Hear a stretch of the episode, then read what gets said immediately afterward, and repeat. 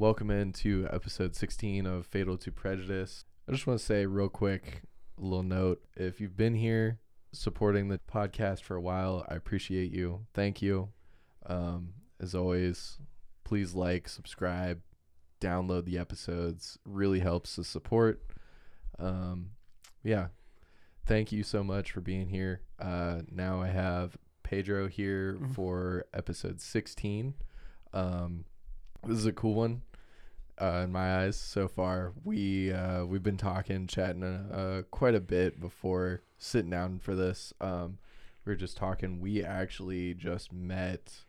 Was it November? Yeah, Mhm. November uh, of 2021. So we haven't known each other for very long, and I really appreciate uh, you coming out here and uh, giving this a shot. So welcome in. Thank you, thank you for having me. Um, looking forward to this. I'm glad we got it scheduled, uh, even though it took me a couple weeks to get out here. But uh, I appreciate it and uh, really excited. So let's get into it. Yeah, let's uh let's go into it. Yeah. It's uh it's fun or I think it's kind of funny uh trying to work around like everyone's schedule. Yeah. Um trying to do this. This is like, you know, I'm doing this like walking blind, uh scheduling everything and man are people busy. Like Mhm. even with COVID, it's or yeah, it's crazy. Um yeah, thanks so much for taking the time uh and finally coming in here and uh doing this. So uh you want to you want to get into it? Sure. Um, cool. Um, so about me, uh, my name is Pedro. If you're wondering, yeah, that's uh, I come from uh, Puerto Rico. I was born and raised in San Juan, Puerto Rico, for 22 years prior to moving to Ohio in 2012. Um, and everybody, first question everybody asks is, why are you in Ohio? It's like, well, it's called a job. um, so I'm an electrical engineer by trade. Um, in 2007, uh, AEP, which is the local utility here in Columbus, uh, headquartered in Columbus, uh, did a career for uh, career fair then in in my school, which is on the western side of the island, and I was what 19 at the time, maybe. I was dressed up already in the career fair, walking around with my resume. I was a uh, sophomore back then, and they said, you know, one of my closest friends back then said, "Hey, they're looking for, they call it co-ops, but it's basically like an internship. They're looking for electrical engineer interns, uh, first and second year. Uh, most of the companies look for third year plus. Um, they just want somebody who's closer to graduation." Uh, but AEP in particular was looking for younger folks because they wanted to do shorter or longer rotations. And I interviewed with a few companies, and uh, back then, both me and my roommate were both electrical engineers. Uh, we got an offer from AEP to come do an internship in 2008, and that late that summer we were here, and that's it. You know, three years later, I graduated college. Uh, I got multiple offers uh, from various U.S. based utilities, um, and just went with the one that I've worked over the last couple years, and here I'm at. Here I'm at. Here I am. You know, eleven years into my career, feels like it's kind of flown by, but been here now 10, 11 years here in Columbus. So Wow. Um, so you left Puerto Rico to go to come to college up here. no, no, No, I was in, okay. Uh, the Puerto Rico is University of Puerto Rico. There's various campuses throughout the island. Uh, the campus is specialized in somewhat in different uh, subjects. So the campus I'll outside the name is Mayagüez. It's on the west side of the island. It's known for their engineering schools, able to accredit it, and uh, it's known for their they pro- produce some of the best electrical engineers uh, in the area. Um, very competitive program, um, and you know we've got engineers all over the world from from that school, including NASA, Google, Boeing, all the big companies out here. Wow. Uh, so that career fair is big. Every time they go there, uh, at least, uh, if I counted last time, it was 250 companies uh, recruiting down there. Uh, AEP being one of them. Some of the other local ones, uh, Nationwide was down there. Uh, Procter and Gamble was down there. Some of the big uh, Fortune 500 companies just go down there recruiting. So the engineering program is pretty competitive. Um, and they recruit a lot out here, and yeah, that's kind of how it all came together. So That's amazing. Yeah. So it it's pretty. I guess it seems a pretty prestigious type of school then. Uh, you could say that. Um, it's just the, the education has always been top notch. Uh, I mean, I, I'm not gonna say it's MIT or, you know, Harvard or something like that, or Ivy League school. Uh, it's not, but it's, you know, it's affordable. It's affordable uh, school, and you know, if you have that foundation of education that produces engineers that have been to space, I think you can compete with just about any school in the planet, right? So Yeah. It sounds like it's like next level, not quite Ivy League, but like at the the OSU, the Yeah. UCLA, the yeah, Alabama, the U of M, like all of those big schools with all their, you know. Yeah, and since we're born and raised U.S. citizens, um, since the minute we're born, we're U.S. citizens, and you've got an engineering program, it makes it easy to kind of bring people over. Uh, You don't have to worry about visas or anything like that. Um, you know, and when you got a competitive program, uh, it's I'm not gonna say it's the best program in the world, but uh, enough to compete with just about any other one, any other engineering student in the world. I think it's it's a good good thing to say. So That's amazing. I actually never knew that that was like such a prestigious place down in Puerto Rico. yeah, so the two campuses, the one in Mayagüez, which is the west side, and the one in the east side is for the medical school, are the two more competitive programs. Um, and they get you know some of the students that graduate from their bachelor's degree. Uh, in my in the engineering school, go, end up going to all these Ivy League schools for masters. I mean, you have to get the grades just like anybody else. Right. Uh, and same thing with the doctors. You know, you have to get the MCAT, and you have to pass in within a certain numbers to get matched into those some of the better programs. But um, it's just the the the education seems to always be up to par with everything else. So when you got a ABET accreditation, which is what you do for these science schools, um, that's usually what what's important. So. What's the I guess like what's the price tag? Is it as expensive as college over here in the states? No, actually, um, uh, hopefully it doesn't doesn't get me people groaning. Uh, but when I started school, the credit hour was like forty something bucks a credit hour, and now obviously it's skyrocketed. Um, Yeah. it's now in the three hundreds or four hundreds, but it's still nowhere near what you would pay in a local state school like Ohio State. Yeah. Uh, part of it is also why the island is struggling so much financially. Um, need to progress financially as they should. Now, you could make the argument that colleges out here are a little greedy and they're charging kids for an insane amount of money. Um, Right. So, I think there's a balance there. Um, so yeah, it's st- it was a lot cheaper back then when I went to school. It's a lot more expensive now, but um, but yeah, I mean, you could potentially work your way through college back then when I went to school. Um, when I started school, not you can't really do it anymore, but you Right. uh, but you could do that. So That's so interesting. I, I mean, still today it sounds cheaper than college over here in the states. yeah, uh, obviously when you're Puerto Rico, uh, Spanish is the main language. Mhm. Um, all the textbooks and everything was taught in English, but everything around it is in Spanish. So um, it's not like you you can just hey uh, I mean you can, but it, you better try to figure out the language a little bit. Um, everything's taught in English, uh, for particular for these science programs, engineering, math, uh, physics, um, pre med. All these are all the textbooks are, are in English, and they get the same exams that you would get this the U.S. students would get. So uh, they need to teach it in English because the exam that you're going to take to pass, you have to pass it in the same language. So Right. um, but yeah, it's it's particularly cheaper. Uh, but on top of that, um, I went on a scholarship for uh, track and field. I did discus and shot put. Uh, that was kind of like a hobby. I wasn't really invested into it. My my focus was my studies.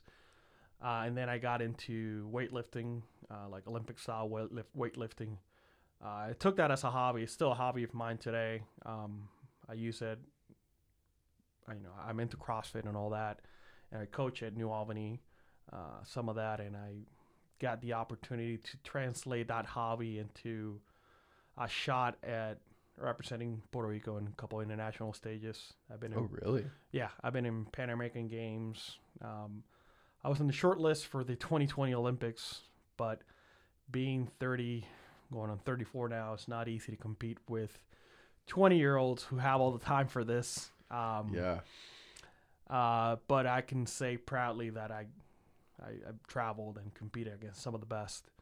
Um, I I was nowhere near the top. If you're asking, oh, how how did you do? I was like right in the middle of the pack because that's that was my reality. I have a job, so um, but I was able to translate that sport into something. So it helped me pay for college and helped me, you know, get into a hobby later on. And I made a lot of friends through it too. So, um, you know, I still I don't do it anymore, but I can still coach quite a bit of it. So That's awesome. Yeah. Can you can you describe a little bit like what it's like um being in those Olympic, I guess like tryouts or competitions for the actual yeah, full on games? Yeah, so it's a four year cycle. Uh, you've got so obviously everybody knows that the mecca or what everyone wants to everybody wants to compete is the Olympics. Uh, every other games like World Championships, Pan American Games, Central American Games, all these uh, gigantic uh, international tournaments, they are all pseudo qualifiers for the Olympics. You've got uh, gold level qualifiers such as the World Championships and Pan Am Games, and then you got silver level qualifiers and bronze level qualifiers, and they all add to a certain number of points. Every athlete has to acquire a certain number of points in order to even qualify for the Olympic. You can be the best, the best of the best, but if you don't compete in all these all these games, then you're not gonna you're not eligible. Uh, so what that tells you is that these guys have to be at the top of the game year round. Um, yeah. so everything's with a cycle. You have to prepare your body and prepare your training to kind of peak a certain level. It's impossible to peak at all times. So you think of these guys. Um, uh, if you think of the runners, you see that they may go into a local meet and they're not running as fast as they did, uh, as they did in the Olympics or the other tournament that you saw them. Well, because they're not peaking right now. Their training is not meant for them to peak at that ro- right moment. You want them to peak at those championships because that's when everybody brings their A game. So it takes a toll on your body. I was training uh, 10 sessions a week. So you got seven days a week. That means when you're doing 10 sessions, some of those days are two days. But uh, what takes a toll is that it's the recovery. Some of these guys are 20, 21, 22, 18, 19. Their recovery is a lot faster. On top of that, I have a job. I'm sitting behind a desk all day. Right. So they are done with training in the morning and they're going back to their houses, eating and probably taking a nap. I'm I'm working, so um, it's a constant battle of staying in shape, not hurting yourself, and trying to do your best every day and try to improve just a little bit. It's almost you can almost call it insanity. You're doing the same thing over and over and over again, trying to improve one percent. And yeah. that's what these guys are doing. It's a profession. People say, "Hey, these guys are doing what they like for a living." Yeah, but this is a job. They're not. They're not just sitting in their house twiddling their thumbs. And you may think, "Oh, well, they're not working like I am." It's like, yeah, they're working. It's, it's a job. And some of these guys that are, at, so some of these countries uh, have people that are in very dire circumstances. Um, you know, I met some of these poor countries, and these guys have to pour everything. They have to leave their families behind, so it's it's really tough. Um, but yeah, um, I don't regret it all. I don't regret the pain, the long hours, because ultimately that's the best feeling is going out there with, you know, a shirt or something that says Puerto Rico, U.S. or whatever, and saying that you were there and you took in a picture, and right next to you is a three-time Olympic champion, and you're like, okay. I'm not. I'm not. He's gonna obviously destroy me here, but I was right next to him, so uh, Yeah. that was fun. you were yeah. competing at like the same level as Yeah. them. Yeah, so it was. It's definitely different. Um, what people don't realize this is a year-round thing. Some of these Mhm. athletes get a, a week off in a year in four years. You know, um, one particularly those that, that are that high level, uh, not necessarily like the basketball players or people that are doing other sports, but some of these track athletes or some of these athletes that are doing these very specific sport, sports, they get a week off in two or three years, and that's it. So it's Yeah. it's 24 7 365 everything revolves around your, your sleep schedule your eating schedule eating habits uh, there's no partying there's no life uh, it's that if you want to win that's what it takes so it's definitely different for sure It's it's crazy how people can do that and they like have to financially support themselves somehow, Mhm. right? And if you're not, you know, in the NBA or the NBA for other countries mm-hmm. or whatever yeah. sponsored by Nike or Adidas or whatever, like how are these people financially supporting themselves and it, it know? really depends on the country and the program so Yeah. um, one of the best examples i can put is at usa they spend on their athletes but they will spend more on those that are predetermined to win or they've got a shot and win uh, they will definitely put the money in the recovery because it's not just the money it's also the food the physical therapy that you have to go through all those things that add up Mhm. uh, so I'm fortunate to have a job, but I had to pay for those things myself because Puerto Rico, the program Puerto Rico, the Olympic Committee just didn't have that kind of funds. So, but you think some of these other countries, like I can think of the best example is Cuba. The Cuban athletes, it's it's different. These guys, I talk to them, and these guys, if they earn a gold medal or they break a world record, they're set for life. really So it's just different, but it's a communist country. So Right. everything that they do, it's in service to their country. Um, uh, they don't own anything. Um, medicine is nothing for them. Like they can they can give you prescription drugs. Medicine is nothing for them. They but they struggle to get like shampoo or other th- other things like that. It's really weird.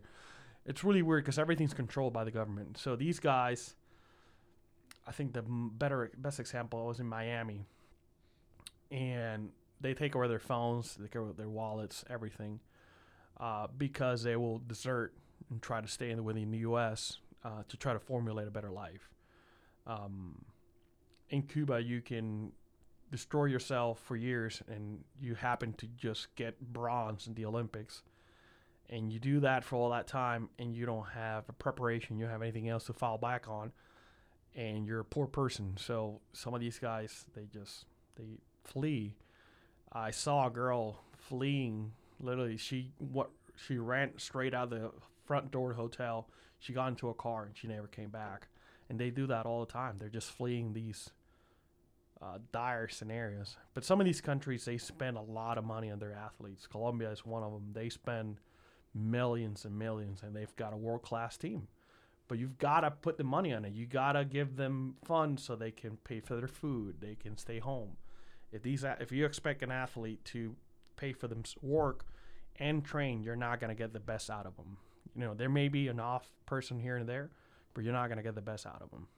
So, That's that's amazing. mhm. Um, I when you were talking about Cuba, like the did you see the Hunger Games or read the Mhm. books? Uh, That's what I was thinking. Yeah. It was like everything's controlled by the government, yeah, and that's exactly what it is. like if you win, you're set for life, and if you don't, I mean, in the Hunger Games, They're not it's- to kill It's very unfortunate, but you go back home to Cuba, and it's still sad life. You're working for uh, no money and all that stuff. Yeah, and some of these guys, you're talking about physicians, like they've got 12 plus years and they're making dirt money. Like it's nothing. They're not making any money. So it's just crazy to believe that you went through all that preparation to barely afford to feed your family. I, I don't know how they, how they do it. And then, then people wonder, why do they flee?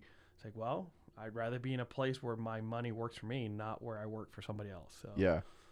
I um it's it's cool that you bring up Cuba uh, and talking about this because I went to the local science museum last week and they have a really cool Cuba exhibit uh, that shows you know all the culture and um, the art, the music, what they drive, um, Mm-hmm. you know all that stuff. And there was there was a part in there that I will not forget.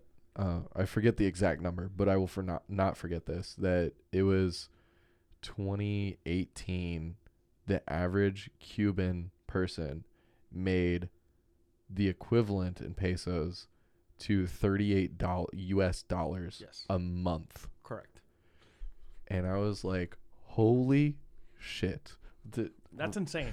Yeah. And it's insane. I mean, I I was there in Havana, and so you, you've been to Cuba. yeah, yeah. and Wow. it's, it's it's sad because you're talking about professionals. These are it's a rich country culturally. They they love their heritage. They're professionals. I'd say people, if you are in the middle of the ocean and they tell you and there's an accident and you've broken your leg and you need to get surgery right away and they say we have to take you to Cuba, I say yes. They're they're you know, you're talking about professionals prepared. They're it's just that they don't get paid. Now, they don't pay for anything. You go to school, you don't pay for school, you don't pay Yeah. for college, you don't pay for medical b- degrees, but you can al- you also can't afford to get a ribeye and because it, it- Yeah. that's just for the rich people or for or for the or for the uh, the tourists or the immigrants. You, you the people there that can't afford to buy that kind of thing.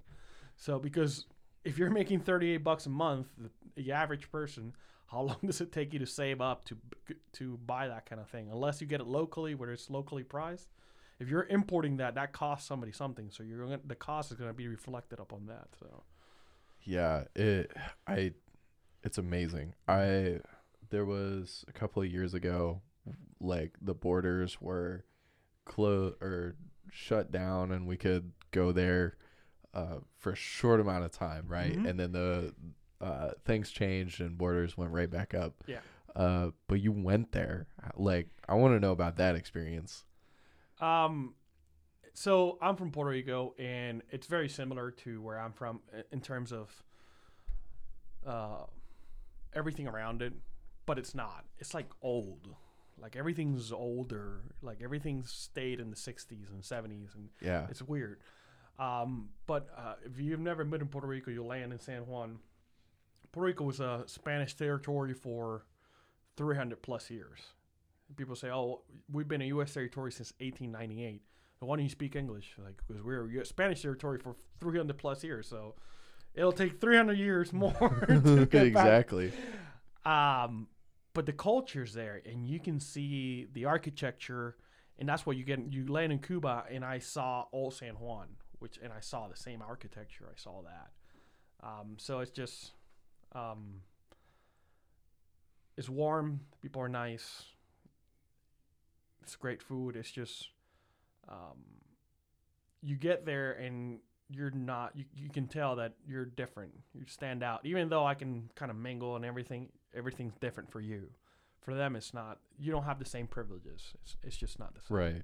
they can't go in and buy a coffee the same way you can it's just not the same so that's the biggest difference that i saw it's just you know they don't have the same sense of freedom that we get that you can't just hop on a plane and leave that's not that's not how it works so Wow. So what what took you to Cuba? Like how did you get there? D- Uh, or like what was the what was the point for you to go there? Was it like a vacation or No, it was part of a, a competition, and I didn't get to compete or anything, but I was there for a training. Um, so I got there. It was only a couple days, but uh, I, it's not. I mean, it's beautiful. Havana is beautiful. It's just, um, yeah, it's just everything. You can tell everything's different. Um, the military's every military's everywhere. It's just, it's a communist, a communist country. I've never been to any other one, so I can't really compare Yeah. but it's just the freedoms that we enjoy here that people take for granted. They they just don't have that kind of freedom. Yeah. It I don't know, it, it it's probably like they might feel like you just have someone from the military or the government kind of breathing down your neck all the time, watching everything you do. Yeah, yeah, Right. and and they they flee, and that's why they flee their country, Yeah. um, because they need a shot at and and these are hardworking people. I mean, some of the hardest working people you'll ever meet. Um, well prepared. I mean, I was in Texas for uh, a job thing, and I got an Uber, and this guy who was driving Ubers, he was just making a living. He was a doctor in Cuba. He fled. He's driving Ubers, trying to get back into you know doing Wow. these things. So, because you know they get here, obviously they're undocumented, so they need to save Yeah. money to apply for citizenship, and they'll apply for citizenship citizenship as soon as they got the money. But it's expensive too as well. Right. I, I don't know how much it is, but it's expensive. So, um, it's just just sad uh, that they have to go through those kind of hardships. So. It is sad. It's sad that you can be such a well trained doctor and have all the education and it's amazing that they have all that like the ability to give out that education, right? Yep. Um but it's it, it's sad that they come here and have to drive Uber until they can afford to be a citizen. Yeah. Um, but it, it's it's what it is. It's they're used to that. Uh, Puerto Rico has a large influence of Cubans. Um, they just every time there was a games or something, they landed in a Spanish-speaking country. They were staying. So the last World Championships for weightlifting were in 2015. Were in Houston, and Houston has a large uh, Latin community, and half the team fled. So um, but that tells you how much money they put in into their program because three year later, three years later, they already have a competitive team again. So that means they have tons and tons of kids just right at the same level. So, Yeah. I, I feel like it is very much like the the holy grail of if you can compete and win a medal, hmm like that's all I have to do the rest of my life. Yeah. You know, sitting there as like a 15 year old. You know? Um, but even still, you're still uh, tied by the freedoms that you don't get. Um, the best example I had is one of the coaches back in Puerto Rico. His brother was a two-time Olympian, world record holder, and he he went through that route. He stayed in Cuba, and he's just there. Like I mean, he has his family and whatnot. He's just there. But um, his brother fled in one of the games, and now his brother's having a better life here. So it's just uh, you're talking about a pair of brothers that haven't seen each other in decades. It's just crazy. You know, some of these people have fled and they haven't seen their home, they haven't seen their family in 40 years. Um, when the gates opened, those stories were really sad. You're talking about a, a son that hasn't seen his seen his mother in 30 years. That's that's just really sad. So Yeah. Oh man, I Yeah, it's sad. I don't I don't really know much like else. It, I, I, no, it doesn't I- sound great, but I, like I can empathize because I've been here for 10 years. Um, people ask me, you know, going back to, to the subject of me, um, people ask me, so what do you miss about home the most? I, well, the winter is one of the things that I could do away with. um, but, you know, I, I don't mind it. I mind when it's April and it's still snowing, just like anybody else. I, I look up and I'm saying, all right, you made your point. Stop. uh, but you know, at first you miss the partying, you miss the drinks, you miss the food and whatnot. I can cook, so I can make my own food and whatnot. Ultimately, what it comes down to is family. Um, Yeah. I get to see my mother once a year, sometimes maybe once every two years. My sister, my dad, and just seeing them. Um, I can see them aging. I can see them, things changing, and not being there is probably the most difficult part for sure.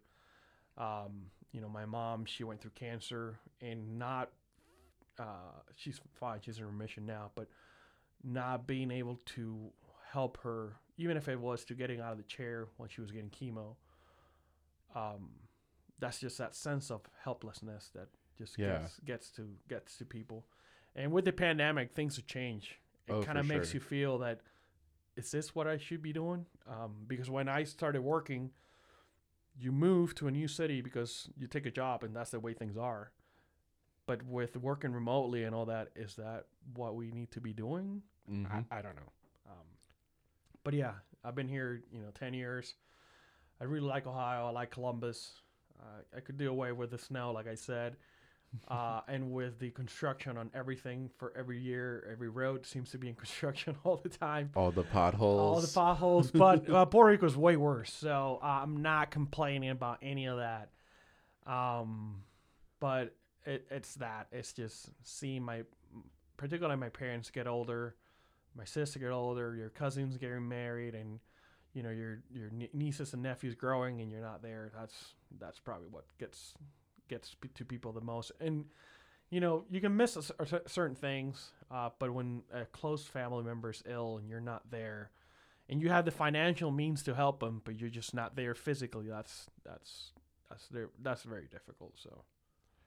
I think that's why it, why it, it was hard for me to empathize a couple of minutes ago because I haven't had that experience. Mm-hmm. Um, yeah, is that something you want to expand on? Uh, talk about like living Yeah. in Puerto Rico pre moving to America. So um, I, I was also you got to think about age, mentality, and maturity. Mm-hmm. Um, born and raised, the first ten years of my life, you hardly remember anything when you were younger than eight or seven. Right. You- it's hard to remember those kind of. You remember pockets. I remember some of my preteen, preteen years. I remember my uh, my teenage years for sure. High school, all that. Uh, college. College was great. Some of my closest friends are from college. Uh, and then moving here. You know, priorities were different in 2012. I came out here, was looking for an apartment, living. What was it called? Uh, can't remember the name. It's Chestnut Hill in Gahanna. That's where I lived. And all I can think about was just working Monday to Friday and going out, getting drinks on Sat Friday and Saturday. And that, that was it. That was my priorities. Um, but then as you grow, you mature, you meet your significant other, um, things things change. Uh, I think last year in August, my dad was here and he was visiting, and my mom was here. And for the first time since I'm 33 now, I'm going to 34, uh, I can definitely tell that the years have caught up to him. You know, he's, I got two older brothers. Um, I'm 33. My older brother's eight years, so he's, he's going on 41 and 44. So I got, there's a pretty big gap. My dad is 72 this year. He's going to be 72 this year. So I, I could see it. I could see the all those forty. My dad's a lawyer. Uh, I could see those forty plus years practicing law just caught up to him, and and you know on top of that, thinking of my mom who's who's a she's living with cancer. So that's where I started going back and saying, okay, my priorities have changed. Mm-hmm. Instead of just thinking me, now I got to think about what if they need me, and that's the kind of difference that it makes. Um, five years ago, six years ago, I didn't have to worry about that. Uh, my sister's there, so she she takes care of a lot of things. I help when I can when I'm there.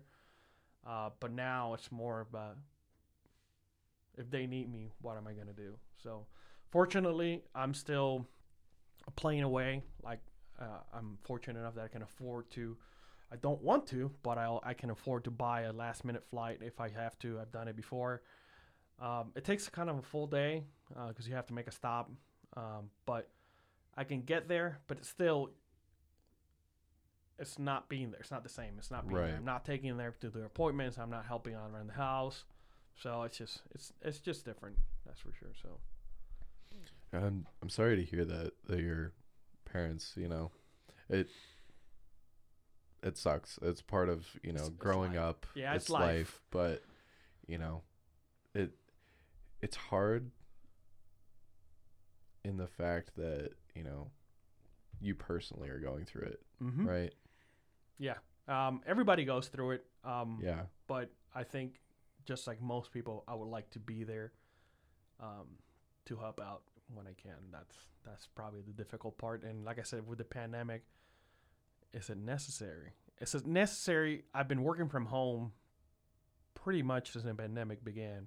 Mm-hmm. Um, is it necessary to be in an office environment and these corporations that want you to be in a hybrid scenario where you're going into the office one or two days a week? I understand that. Um, is it necessary for everybody? you can make the argument that for some it is. Um, but it just changes. It changes your view what is priorities in your life. So, but I don't know. I don't know what's gonna bring. So I try to not dwell on those things or um, just think about it too much.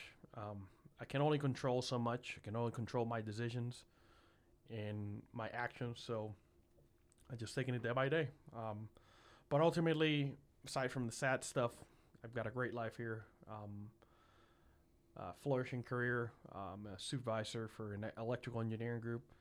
Uh, like I said, I work in AEP. I don't get a discount or anything on the light bill. I can't. I work on the transmission level, so I don't. I don't even know what's happening in your house or whatnot. So, uh, but I've got a uh, flourishing career. Uh, manage a group of ten people. Um, and you know, just looking forward to the next few years. You got a lot of a lot of stuff going on at work. Um, just looking forward to the next few years. What um so you've you've worked your way up. Yes. Uh, of course. And um what's that what's that path that you took? Like what's that experience there as an electrical engineer? Um so I started out in 2012 and you've got to pay your dues.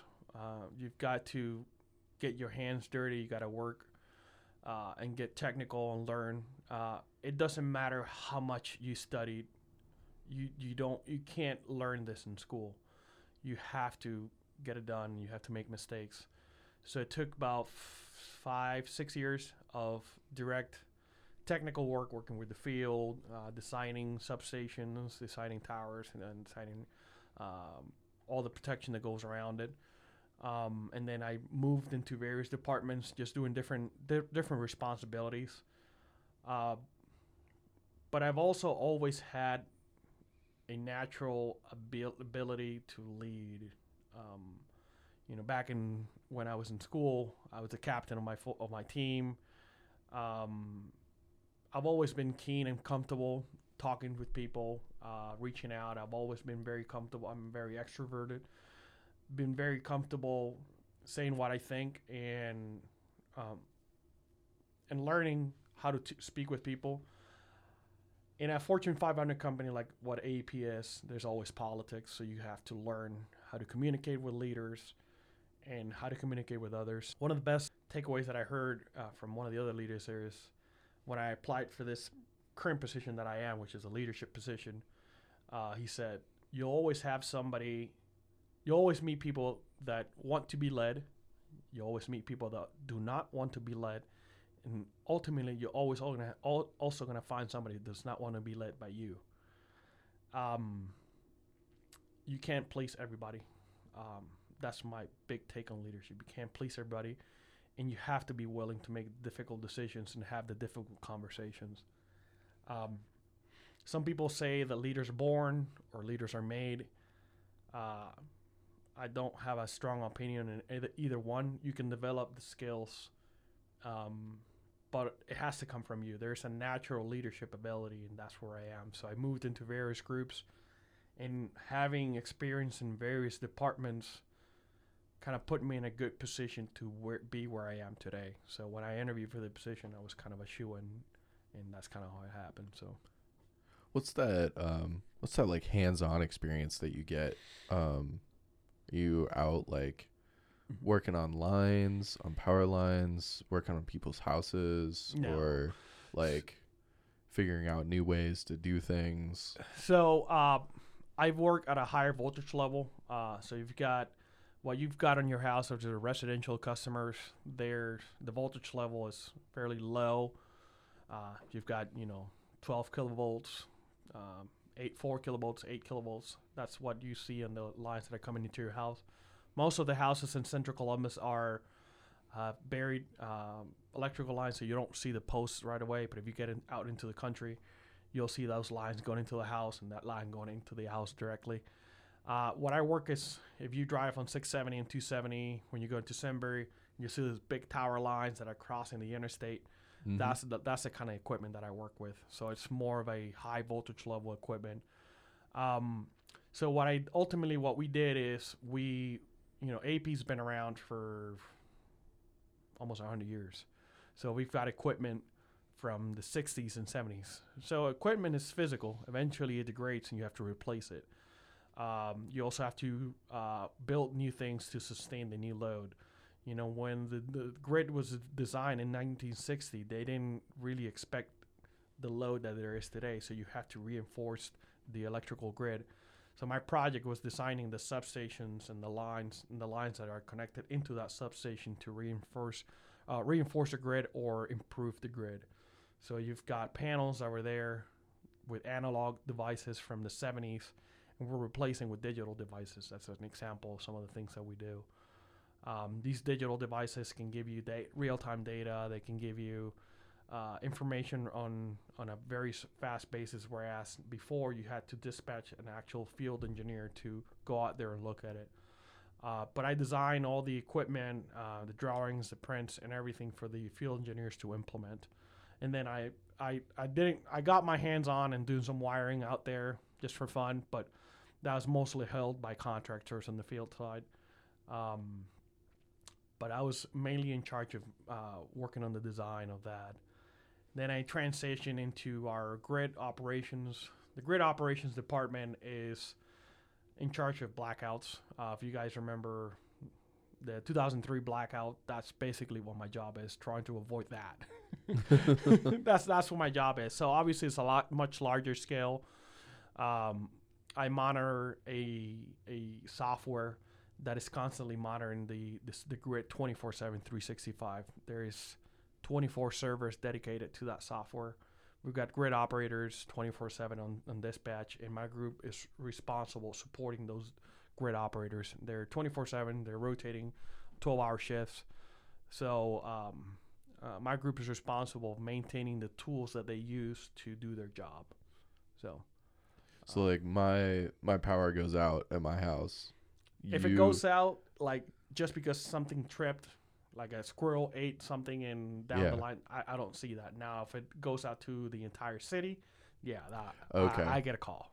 now if like the first thing, like if a squirrel ate it, is that another team that sees it or Yeah, Okay. so that would be the distribution department. They see things on much larger, a much smaller scale. okay. Uh, but if like the entire, like if uh, Vine substation, if you guys have seen Biden substation, uh, right over there by Park Street, uh, or one of those gigantic substations starts blowing up and the entire city goes out, yeah, you can bet that I'm, I'm gonna get a call. that's that's those uh those substations they're like those crazy looking things like with all the fences that says do not even come within a hundred feet of this place right Yeah. yeah um so you you've like worked on those and Yeah. stuff like that wow Yeah. Yeah. Yeah. So we design those and uh, design, implement, and maintain those. Um, so my job now is to look at the system that's overseeing that. Um, so we got real time data from everything coming in the field. And our job is to determine what would happen, what is the next contingency, what would happen if something else would uh, su- suddenly go out of service. Uh, let's say a drunk driver hits a pole and this line that goes from A to B goes out of service, what would happen? What what would happen in the system? And that's that's our job to monitor the tool that does that. So that tool is, running 24/7 365, but it's still ultimately a software. And a software requires patching, requires a lot of maintenance that you have to do to it. And it also requires upkeeping because when you're doing projects, you need to maintain it up to date. So wow and so when you guys are going through this are you going through like a bunch of different what if scenarios and trying to figure out those solutions before those what if scenarios happen Yes, yes. Um, that's what they do. The engineers do in our in our department. Pretty much, that that's what their job is. They're not only adding things, they're also looking at what what ifs. Um, for every piece of equipment that's new, you have to take something else out to work on it safely. You can't really if you're changing a you're putting a, a fan or ceiling fan in your house, the first thing you do is turn off the breaker. Well, I can't really turn off the breaker to work for a week in somebody's house. That's not how it works. So the power redirects somewhere else, but that means that you're adding more stress to something else, and eventually it could collapse. So we're trying to determine what are the things that we can do according to the time of the year or the other things that are happening at the same times and things like that. Yeah, I, I'm glad you mentioned that because I I was very curious on how you go to these substations or these other physical places out there and know that you are going in there safely Yeah. without Well- getting electrocuted. Um, uh, so everything's grounded. Uh, everything's uh, safely handled. But yeah, there's some trainings and some uh, cautious things you have to do. We have to wear safety equipment. Obviously, if you get bolted by a thousand, a thousand amps, there ain't no safety equipment that's gonna save you. So Yeah. um, you have to, you know, it's it's dangerous. Uh, there's, uh, you know, a level of danger going into the substations, but you get training, you get prepared to go into it. Um, it's not something I can just, hey, let's just walk in in there. That's not how it works. You, you got to get some training. You got to get clearance to get in there. So it, it takes a little bit of getting, a little work to get in there. So. Now, what's what's like the preparation like before you go into that substation? Not just the training, but what's the process you go through? Like, hey, we need to work on this one today. Um, how do we make it safe before we go in there? What's that? So, um,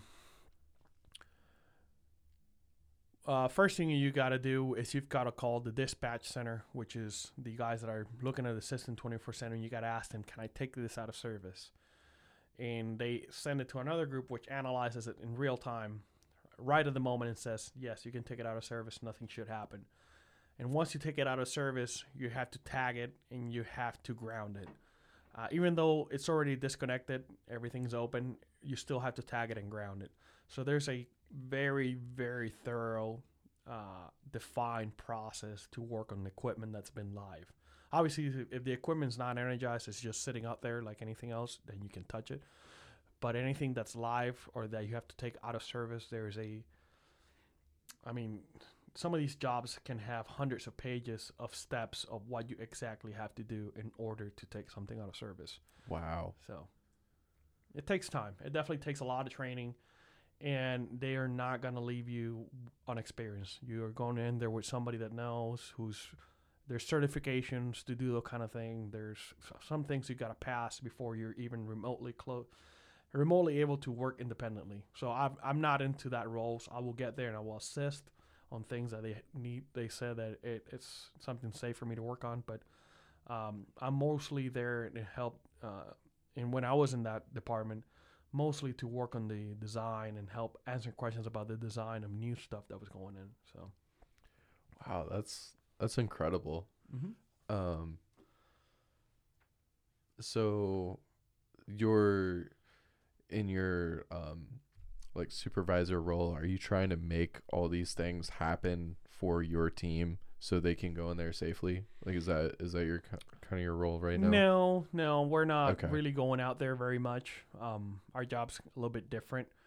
Uh, I have taken them out since I had that experience. I have done that. Um, I think it just puts things into a very good perspective, um, because they see a, a representation of what the grid looks like on a computer screen, but it's very different looking at a squiggly line on a on a computer screen. But when you're going out there and you see a transformer that's worth that's worth 2.5 billion dollars, and it's the size of a small building, then you start saying, okay, this is a little bit more than I thought it was going to be. And Yeah. that, that humming sound, there's a big humming sound. If you get close to it, you can hear, you can feel the energy going through it.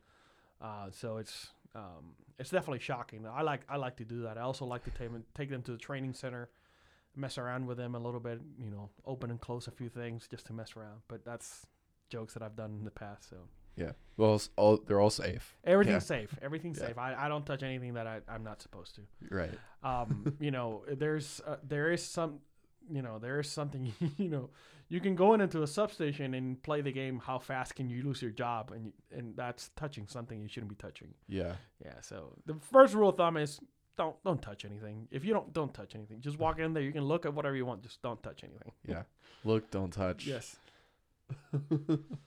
Um, is there anything else you wanted to mention about uh like what you do on a daily basis or Uh, in your no. career at all? Uh, ultimately, uh, I like to say that I'm pretty much on call 24 7. If something happens, they will call me. Um, uh, when we had the uh, event in Texas, so we have a footprint in Texas uh, last year that you know it was freezing and people, Oh yeah. we were covering that event. Um, that was that was a fun time. um, we had, we don't have any control over of things that a- that happens after they happen. We just have to do the best we can to mitigate that. Yeah. Um, but yeah, uh, part of my job is that. So that sense of always knowing that they can call me at any time is it's always there. So So with um with like the Texas thing, can you talk a little bit about that? sure. Um, Um, like so just in case anyone doesn't know, whoever's listening, um like kind of what happened, little TLDR and then like what did you do? So um, that event in Texas, we had what we call a capacity deficiency. Capacity deficiency means that you did not have enough generation to meet the demand. The demand is just the customers asking for electricity. Um, so on every on every every day, every single basis, there's an expected generation uh, to be available, whether it's coal, uh, nuclear, uh, solar, whatever. Every day there's an expected amount of generation available and there's an expected load. Uh, but in that day in particular, there was a series of cascading events that took off generation. You can lose tran lines, you can lose transformers, but when you lose generation, that's your source. That's where the power is coming from. So eventually, when you don't have enough to meet your demand, your only option is to take customers off because if you don't do that, then you're going to lose the remaining sources that you have. And if you lose do that, then it's way worse. So people think, "Oh, they're doing they're cutting people's power on purpose." It's, no, it's like I'd rather take off your power even if it's cold than burning down the line. Because if I burn down the line, then it's going to take me 3 months to fix that line. And then you're out of power for 3 months Correct. So rather than a week. I'd rather protect the generator so that it doesn't blow up because that's the only source I have available than you know running the risk of doing that. So what happened was so Texas is everything's different in Texas obviously. Their own their their own little island. They're basically disconnected from the rest of the grid in the United States. Yeah. And that's good and bad. In this instance, it was obviously bad. So they lost a number of key generators on that day that was particularly cold and icing. So icing causes a lot of problem because the ice gets weight on the lines and the lights start flopping. And then when they touch, it, the equipment that's meant to protect them does its job. So it takes it out of service. And once it take it out of service, the generators need a certain amount of load to order to function properly. Otherwise, their frequency, which is how many how fast their turbines are spinning, starts getting off whack. And if that's getting starts getting off whack, it can blow up. So their system is designed to protect itself, and they take it offline. So um, that's basically what happened. So ERCOT, which is the governing entity in Texas, issued it a mandate to start issuing tripping customers out of service, and some of those customers were out for an extended period of time, more than anybody expected they would be. So a lot of heads rolled. Um, uh, was just working based on the instructions of ERCOT. ERCOT is basically the actual, the official government entity that says you have to do this. AEP has no choice; they have to do it. In Ohio, we do the same thing with uh, the regional entity called PJM. If PJM calls us and say, in order to protect the rest of the grid, I need you to drop all of Ohio. AEP has to do it. There's no, Wow. there's no if, ands, or buts. Uh, That's because what they say goes. what- That's it. and this is federal. This is I'm talking about the Department of Energy says that they have that kind of power. Wow. See. So it's it's part of why this grid is unregulated, and that's because the the ultimate function of those entities is to protect the customer's pockets. Uh, because otherwise, every little utility will form their own monopoly. They will own the generators, but these regional entities, their job was to they they're the only ones that know what generators are available. AEP does not know what's what's available. So they control what the generation looks like. So they go from cheaper units to the more expensive units. And that day in Texas, in particular, we ran out of units. So when you ran out of units, you ran out of power. when you run out of power, there's only there's only so much you can do. So So what was what was like AEP's involvement in that? Um, we like, were go ahead. I No, was just curious. Like, we were issued an instruction of shedding. And shedding means cutting off uh, a certain number of load. A certain number of load means that you're tripping off equipment that's usually customers until you meet Oh, that num- until you meet that number. So AEP was kind of like, hey, you need to do this one, and then this one, and then that one, and So all the companies that ERCOT, Okay. he was sending instructions, and the problem is depending upon the area, it could be much more on AEP than anybody else, because AEP has the biggest load pocket there, so they need to tell AEP to drop the most customers, and that's just the way the system is designed. Um, you've got an interconnected grid, but the per, the company that has the most customers in this area is AEP. So, sorry, you do the short the, short stick this time. It's your turn to uh, turn your customers off. So obviously, turning customers off is far and away the last resort. When they do that, they've explored every other option that's available. There's nothing else that could be done, and these guys have to make these decisions within minutes. So they're training for years to become independent system operators, and I'm talking it takes about four years to be sitting on that desk by yourself to be able to make a decision that somebody's going to criticize um, uh, or Monday morning they're driving when they're not there. But these guys have to make a decision right then and there. So you've you, you're you're getting trained to make a decision, and they did make the right decisions. Um, it was just it was a lot worse than it thought it was going to be. Everybody thought it was going to be.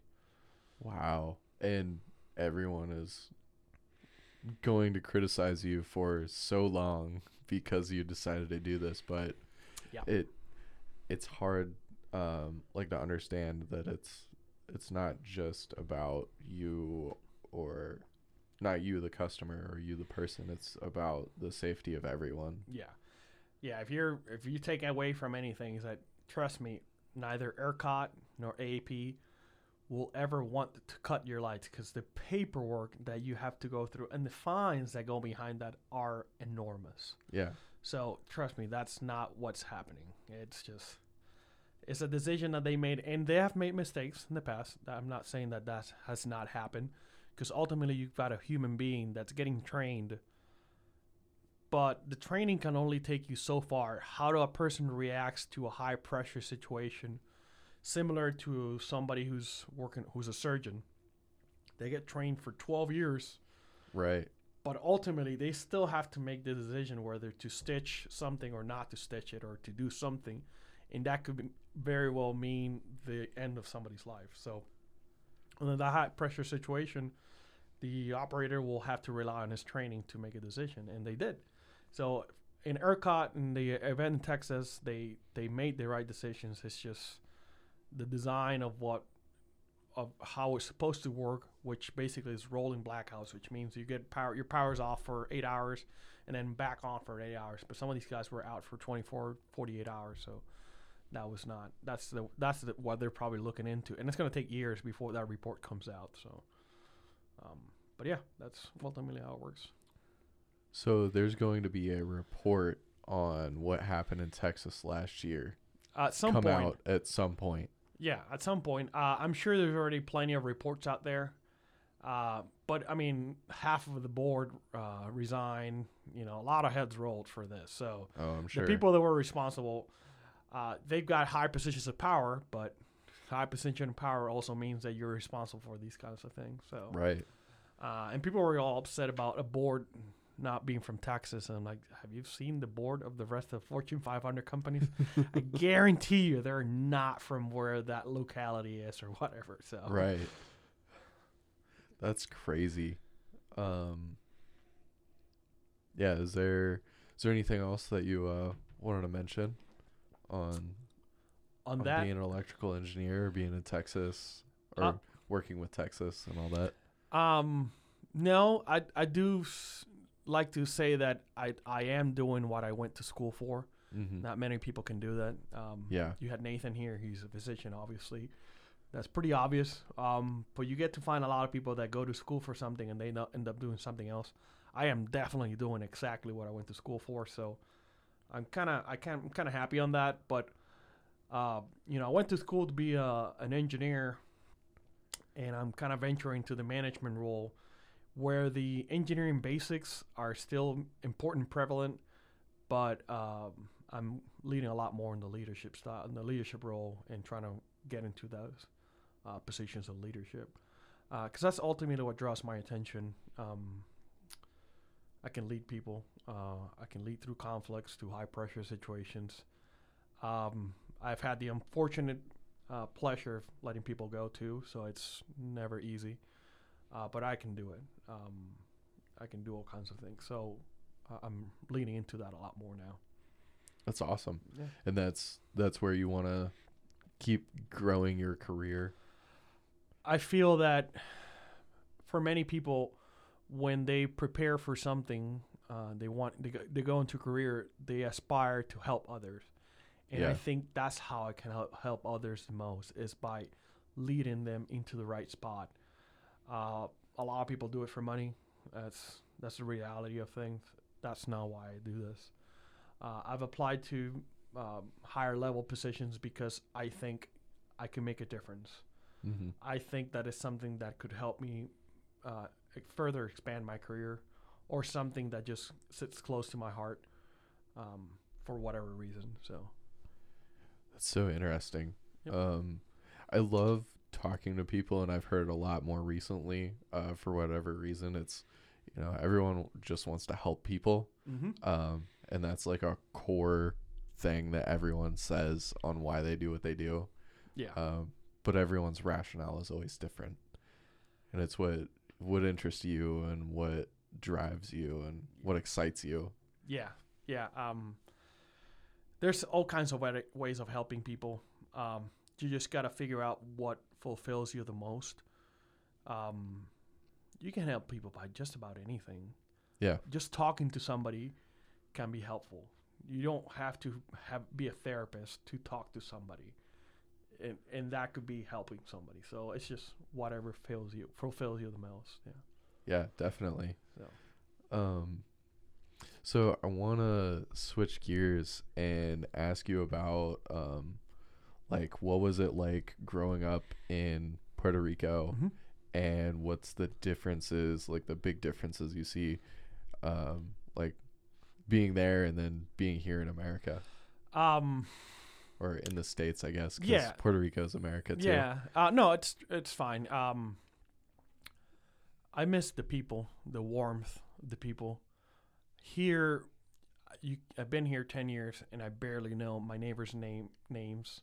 Mm-hmm. Um, I think it also depends where you live, how you are, how your people are.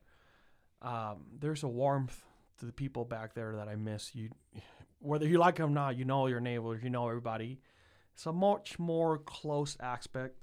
Uh, it's three million people on the island, but you know, born and raised. My parents have been married for. They married '86, so 35 years now. Thirty-five. Yeah. Wow. 35 years now. Uh, 30. Yeah, they're going 35 years now. Um, got two older brothers, a younger sister. Uh, so my dad divorced my parents, uh, the my my older brother's uh, mother. So they're only um, half brothers, but uh, how do I say? Like I said, I was fortunate enough to be part of a direct family of scholars. My father's a lawyer. My mom is a counselor in, the, in college as well. My sister's a lawyer as well. She passed. She just recently passed the bar in New York. Um, so m- my immediate family, my man, my mom, my dad, my sister, uh, we're all educated. Both my brothers are, but the rest of my family is not really. Uh, we come from a very poor, humble family. Um, only from my mother's side, I do not know pretty much anybody from my dad's side because my dad married a black woman in 86 and his mother that side of the family did not agree with that. And I don't I don't know that side of my family. Um but you know my dad he he's a lawyer. He went to uh, law school in Puerto Rico and then uh, got a advanced degrees in NYU um So they always made a habit of me getting good grades. Um, people ask me why is your why do you don't you have an accent? I do have an accent, and particularly if I'm drinking or I start getting deep into conversation, you'll start to see the Spanish coming out a little bit. So I apologize for that. Um, but studies were the most prevalent thing in my house. Um, I played all sports: baseball, basketball, soccer, anything that to cut class. I played it. I and I was pretty darn good at most of it too. Um, throughout my teenage years, I was a pretty good baseball player. I got into bas- basketball high school. I think everybody played basketball football in their high school at some point. Most people did. Um, uh, but then I continued to play baseball until I was 16, 17. Um, but I just didn't like it. I do have the figure, you know, I'm six foot three. Um, I was good at it. I just didn't like it. And I think that's, uh, I, I like to have a joke with my dad. I said that's one of the most disappointing things I've ever had because my dad is five foot six tops. I'm six three Wow. and he's a he's a dying baseball fanatic and his son who's six foot three has a figure has a body has a build to play baseball and probably could have gone to college playing baseball just didn't like it um but they uh uh they just made sure that you know you said you could you have to maintain uh point three above, above 3.0 i always had 4.0 in high school and all that but um and that's and getting into engineering school that helped because I was able to compartmentalize my time. You know, being an athlete as well as going to engineering school. Granted, I was only doing it in school because I liked it; it was fun, but I wasn't doing it super competitive as I did after. I was just doing it for time. I trained two hours a day, three hours a day, and that's fine uh, you can't really be a full time athlete and go into a degree like this. I, I don't see how that's very possible. Uh, I mean, it's possible, but it's pretty hard. Um, but yeah, born and raised in. Uh, I went through a very good high school, a very quite expensive high school. Um, that put me in a position in to uh, advance in mathematics and science. So when I was in junior year in high school, I went to the counselor she said, "You got two fields here. You can go into medical school, or you can go into engineering." It's like, which one gets me paid faster? She said, "Engineering." It's like, okay, that's that's what it is. I always wonder if I should have gone into the medical school, um, but you know, it's it's part of life. You make decisions. right. I, I like to think that it's really funny that we have to make all these decisions when we're kids. oh yeah. We're, we're children making these decisions that are going to be affecting the rest of your life. Um, so, but yeah, uh, got into engineering school. Um, and then those last, those five years in engineering school, uh, I took, I was working for AEP as an intern for 11 months. So it took me a little longer to graduate. Um, some of the best time in my life. Um, I don't take it away for anything. I party like an animal. I keep saying I have no idea how I graduated, uh, but I I always go back to being able to divide my time up within sports and studying, and making sure that ultimately at the, the end of the day, getting a good grade was more important than anything else, um, and kind of helps me formulate the person I, that I am today. But uh, big differences back to where you were asking is it's the people. Um, there's obviously a lot of cultural differences here. Um, I can't deny that the way that I feel when I walk home versus when I'm here is it's different for sure. Um, I've definitely gotten looks that I've never gotten in my life. I've gotten questions that I've never gotten in my life. I've gotten stopped the ways that I've never gotten in my life when I moved here but my mom prepared me for it, so it's definitely a different, a different feel. Uh, but I don't go through life being cautious about everything and everyone because that's no way of living either. So my experience has been in Columbus that in general everybody's great. There's always bad people anywhere you go. Um, but I'm also cognizant that there's a different way of beliefs out here. The last six years in general with the politics and all that, I think it's just been awful for the country. Um, it just feels like everybody's attacking each other. Oh yeah. Um, and I, I, I, I hate that. I really hate it because that's not that's not what it's all about. I truly believe there's good in most people out here, and that's the way I, I, I, I handle myself at work. I handle myself in general life. Um, but the people are different. Um, it's just a lot. He- Here they're more dry. They're more reserved. Everybody kind of keeps to their own. And you know, I've told Amanda, my fiance, at home, say sometimes it's a weekend, and we got nothing to do, nobody to call, or nobody nowhere to go back home. Granted, I know a lot more people, so that plays a role. But there's always something to do, and that's kind of how I felt sometimes. Um, but I've made some fantastic friendships here too. Um, if I had to stay here for the rest of my life, it's not. I wouldn't mind it either. It's a great place to live. Uh, I've made some good friends. Got into a hobby that I probably shouldn't get got into. uh, for those of you wondering, we're sipping on some very expensive whiskey right now, but uh, uh, it's also given me and turned me into a man. So again, we go back to maturity when you're growing up. What are priorities? What are what are important things in life? Back then to where they are now. Now I want to generate wealth. I want to generate wellness for my family, um, and make a difference in this world. So. Um, this is where I am. This is where I chose to be. I do not regret my decision at all. I, I like this city. I really like everybody around here. Um, but I can't deny that there's a different feel- feeling in the air. Let's just say that. Can we can we go into that? Yeah. Like those cultural differences, um, the the way that you're treated, Mhm. um, you know, all those things. Uh, so what could I put an example? Last, uh, one that kind of resonates, which is really stupid. Um, so I was in Tiffany in Easton, and I was purchasing a Christmas gift for my now fiance, and it was a it was a uh, what do you call these things? A little thing for your wrist, a bracelet for for her wrist Yeah. and I couldn't find my wallet and my coat. It was cold.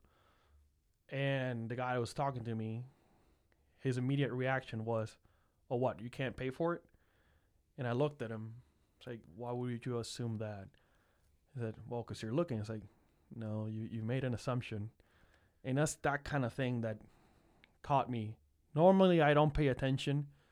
Um, it could also be, could have been because I'm young, um, but I can't deny that the first thing comes to mind is did he say that because I'm young or did he say that because I'm black?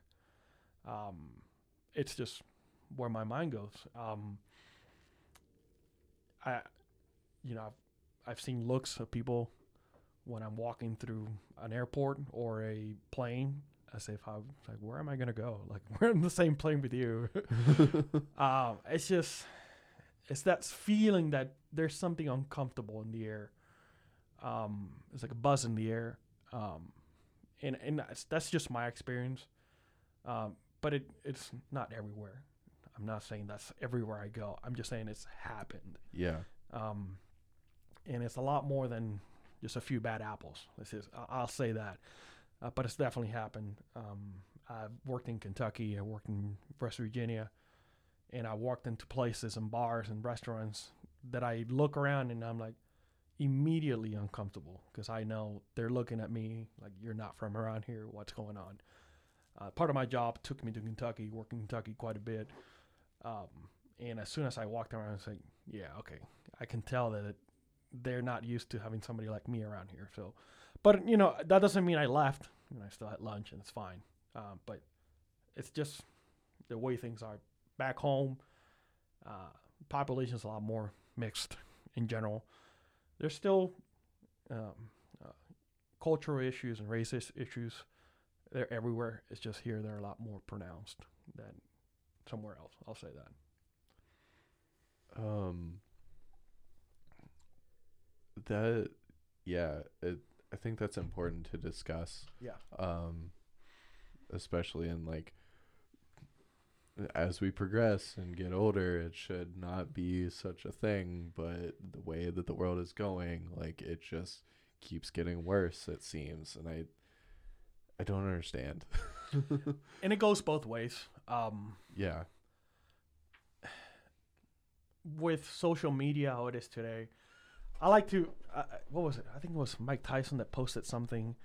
Uh, social media has enabled people to say a lot of things without getting punched without getting punched in the face. I, I love that because in social media and some of these channels, people are, are nasty. Oh yeah, and they're particularly nasty, and it's just, and you you think that that's, and it has just infected our society that everybody thinks this way and now there's a separation and it's it's not that's not real I mean, that's not what life is but you know some of the most active people on social media are just disgusting and it's I, i'd like to think that social media has been both a blessing in certain ways in very very few ways but it's also been one of the biggest viruses that has infected our society because oh, yeah.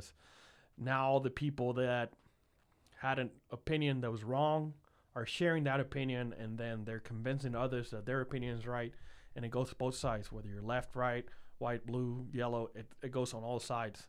And you say because something that person says kind of resonates with you you take it as truth. And that's not truth. You got to formulate your own truth. Um, and it's made to the point where your opinion is the only opinion that matters. Um, if you are affiliated to a certain political stance, you're always right, and you there's no chance for you to be wrong. It's like no, there's you can be wrong about certain things, and but what's right and wrong? What defines what's right and what's wrong? It's whatever you define it. It is right. So, um, I, it's just it's a very different world that we live in here and also the pandemic, everybody being at home and just the only thing that you have, the only outlet yet you had at one point was the TV and social media. So right, it just it's become exponentially worse, and I think it's it's a virus that we need to address. Have you watched uh, the documentary? I believe it's on Netflix. It's called, uh, the Social Dilemma. Uh, no, I've heard. I, I, it's on my my list okay. of things to watch on Netflix. Um, but yeah, I I read all about it. How how insane some of these scripts are that are tracking everything that we do. Every search that happens, there are these algorithms that are tracking everything that you do, what you search. So if you have a very conservative approach to life and to some opinions, everything that's going to show on your feed is conservative, and so everything agrees with you, resonates with you. So that makes it even more. Uh-huh. And I I need to think that at some point, hopefully, we all get to a middle. There's always going to be a meet. You know, you've got 20% that lean far left. I want to think, or you know, 15% or 10% that lean far left. I want to think that 90% are in the middle, and then there's a percentage that leans far right. But I think the edges are getting bigger, and the middle, and those people that are leaning left or leaning right are, are getting more and more shifted towards those things, and I think that's that's a big problem. We need to get somewhere in the middle of everything. And it's okay to disagree. We can have different opinions about tax plans. We can have different opinions about education, what's important, what priorities are. I don't think we need we should have different opinions about race issues, about fundamental human rights issues. That should not be a different opinion. That should be a single opinion and I don't think right now it is. So yeah, I'm in total agreement with you. Um, I would definitely say that I don't understand why it's an issue. Mm-hmm. I I can't think of a solid argument on why the color of someone's skin should change any sort of fact, opinion, acceptance, denial, anything. Mm-hmm. Uh, yeah. and there's always a bias. Um, I read I had a training not too long ago. There's all kinds of different biases. I don't even know this. There's a bias by association, uh, meaning you you have something in common with this person. Let's say you're a hiring manager, and this person went to the same school that you did. That's that's already a bias. Yeah. Um, you had a uh, altercation with somebody from a different racial culture, and you're hiring that per- a person, or you're hiring someone the next day that comes from the same place or culture. Our brain is designed to have an implicit bias at some point, and it's our job to change how we inter- how we work around those biases. Mm-hmm. Um, and it goes from all sides. It comes from all sides. It comes from every person. Every person has a person they trust the most, a person they trust the least, and more more than likely, the person they trust the most looks kind of lo- looks kind of like them. So, um, and that's where the problems in our society are. We're still so divided in our society, both financially, culturally, educationally, that you're still not addressing the issue. You want people to see different things, put them together, make them go to school together. But if you go to Dublin or New Albany and you look at the overall skin tone of every kid in these expensive areas, what does it look like? Go to downtown Columbus or go to somewhere else, what does it look like? Yeah. A- and we need to address that. We need to start young. We need to, and we need to recognize that. Um, and at the same time, um, people that are are are in these precarious situations or these bad situations. We need to teach them that you can't blame everything on your surroundings. Your surroundings are bad, and then we, we blame them because they made a bad situation. When you're born and raised in drugs and alcohol, and that's all you know, you blame them because they made a bad situation. Well, that's their surroundings. So how do we get them to see that there's something else out there? So Yeah. that's what we need to start. That's my opinion. What we need to start looking at. Um, but we're so focused on so think so many things that are insignificant, vaccine. How much money are we going to continue to to put f- on fighting whether should people get the vaccine or not? It's like, oh my God, let it go, let it go. You know. yeah. Uh, I just think some of these topics are ridiculous. I, I don't know. Yeah. I don't I try not to get like too political here. I know. Um, but I I do I would agree with you that a lot is ridiculous. Yeah. Um that there's just so many things that it's like why are we discussing this? Why is this even an argument? Why can you critically think a, a thought, right? Like it irritates me. Yeah. it's it's infuriating because it feels like you're fighting a war you can't win. You're you're Yeah. talking t- into deaf ears, and it's infuriating. So I, I try to avoid political conversations, but when I find somebody that can express a different opinion and and come up with a compelling argument, I also find it really inspiring and really fulfilling. Because there's two people that are able to discuss a subject that they feel passionate about without getting personal. I think that's the problem today. Is that everything gets really personal really fast. yeah, everyone, n- not everyone, but like everyone, uh, takes things just so personally these Yeah. days, and it's just, I, I think social media might actually have something to do with that I agree. because you can say anything you want, whatever you want, wherever you want, whenever you want. no repercussions. It, there's no repercussions. You set, you posted it online under a username that's not your name, mm-hmm. and it's out for everyone to see, and yeah, But yeah, um, so out here also I've learned how hard some people work. Some of Mhm. those people that I've met in the field, oh my God, these people are out there, rain, sleet, snow. I've never seen that. I've seen. We don't get any seasons, so it's all summer all year round. And like I was thinking last summer, we had our, our deck built out in our backyard, and what these guys were doing back there, I'm like, oh my God, I could never do that.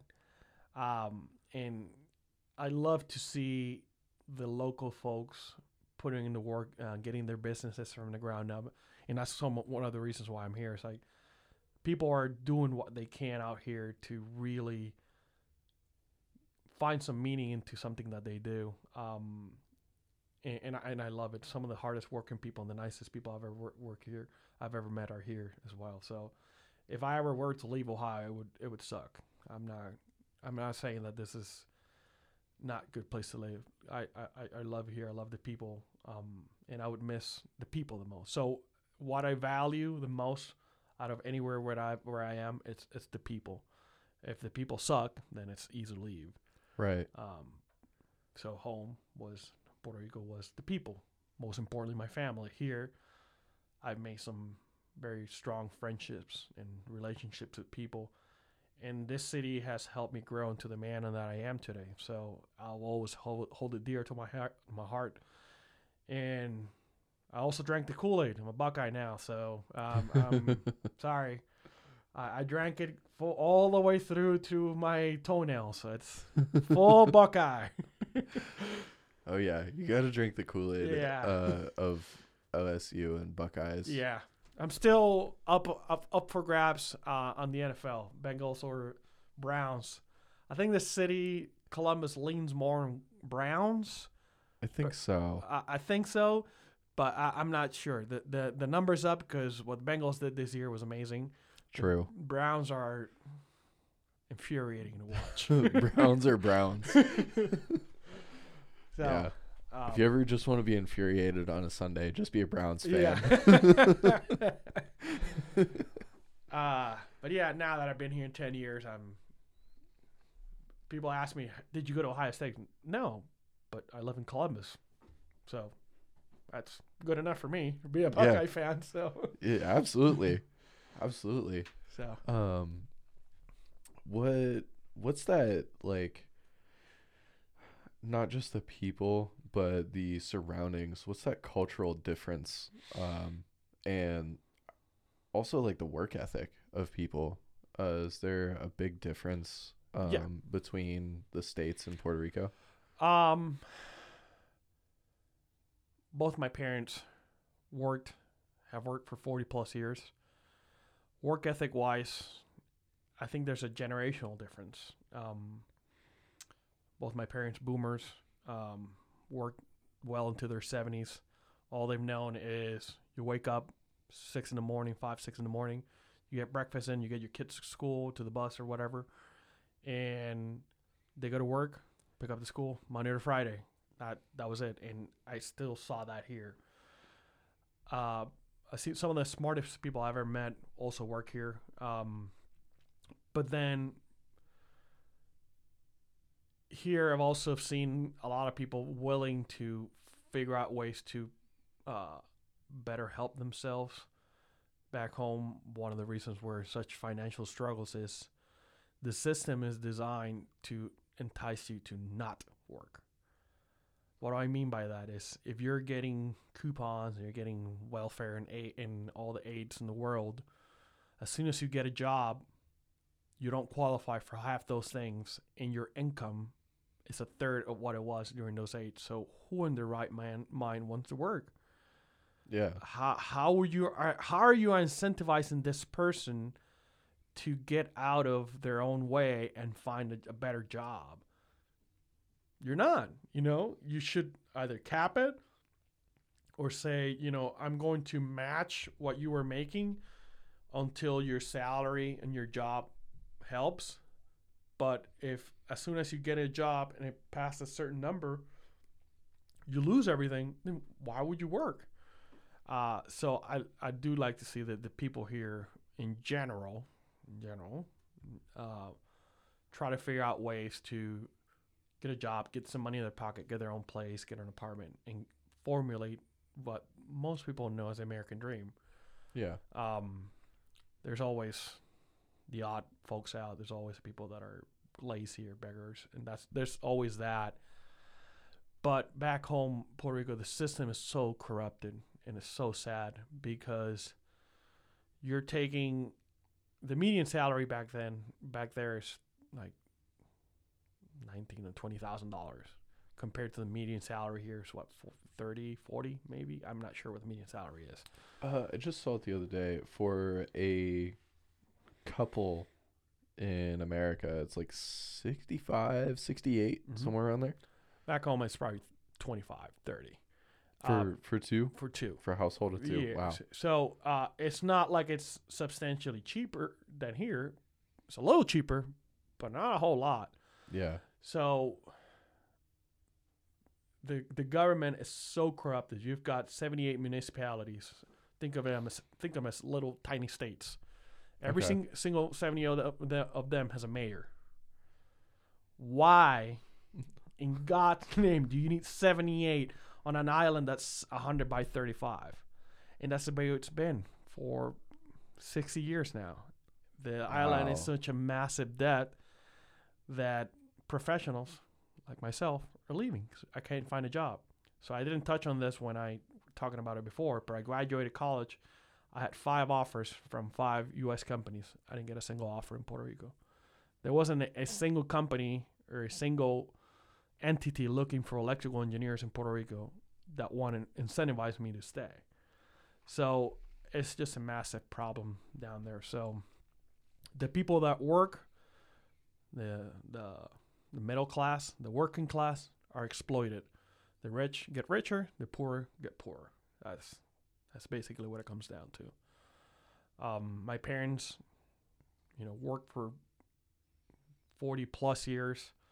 We had, you know, nothing. I, I can never say that there was food missing in my house. We never struggled for anything. My dad's a lawyer. Well, both well prepared, both having good paying jobs.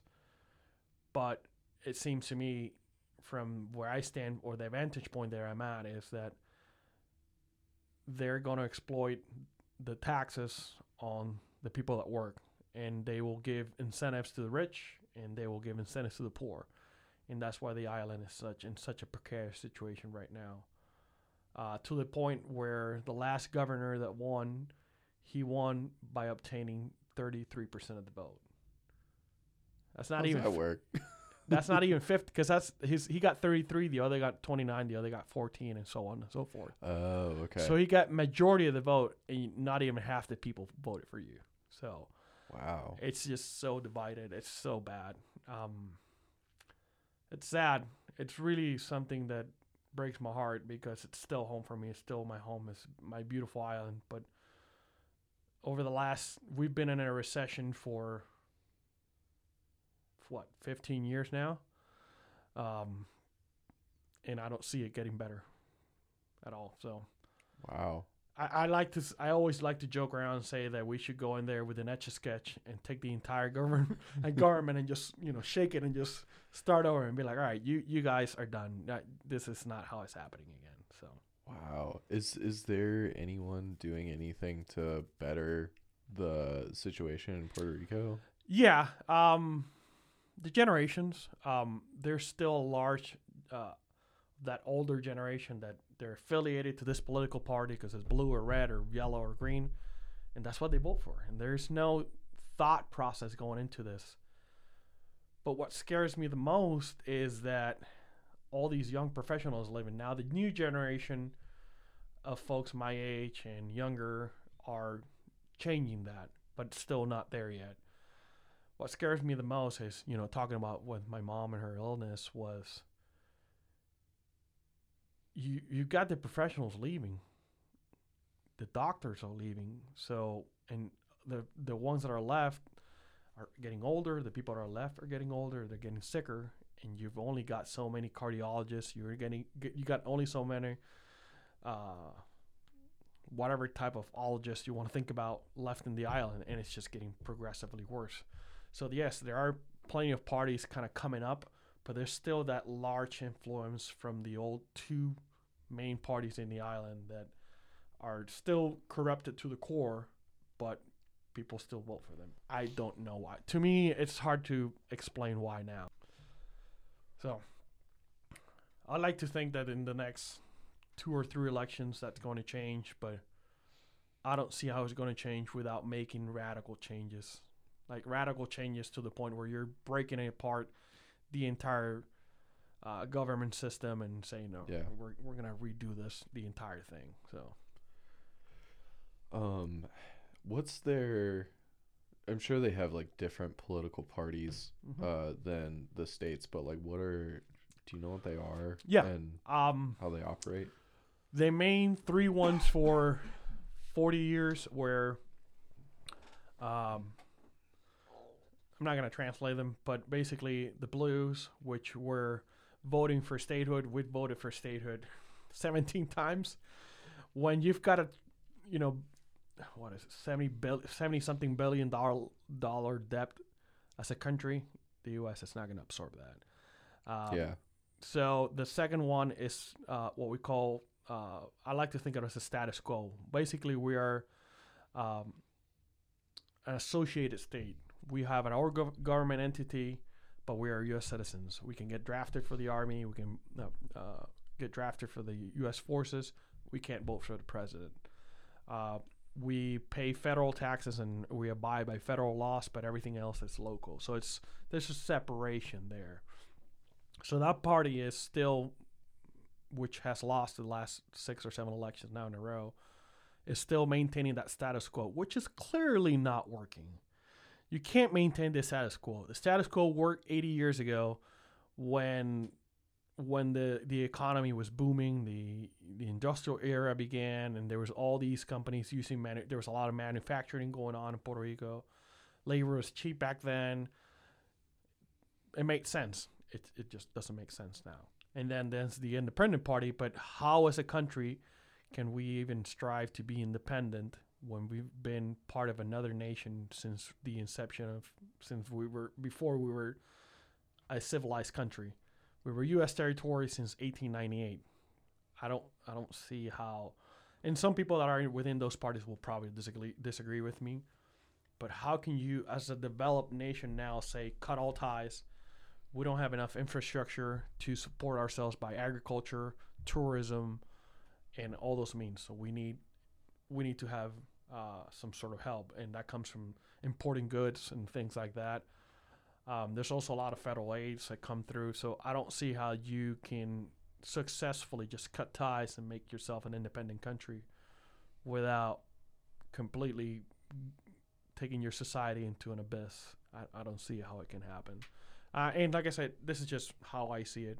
If you talk to many people uh, from Puerto Rico, you're gonna get different answers based on what they see. But this is just how I see it.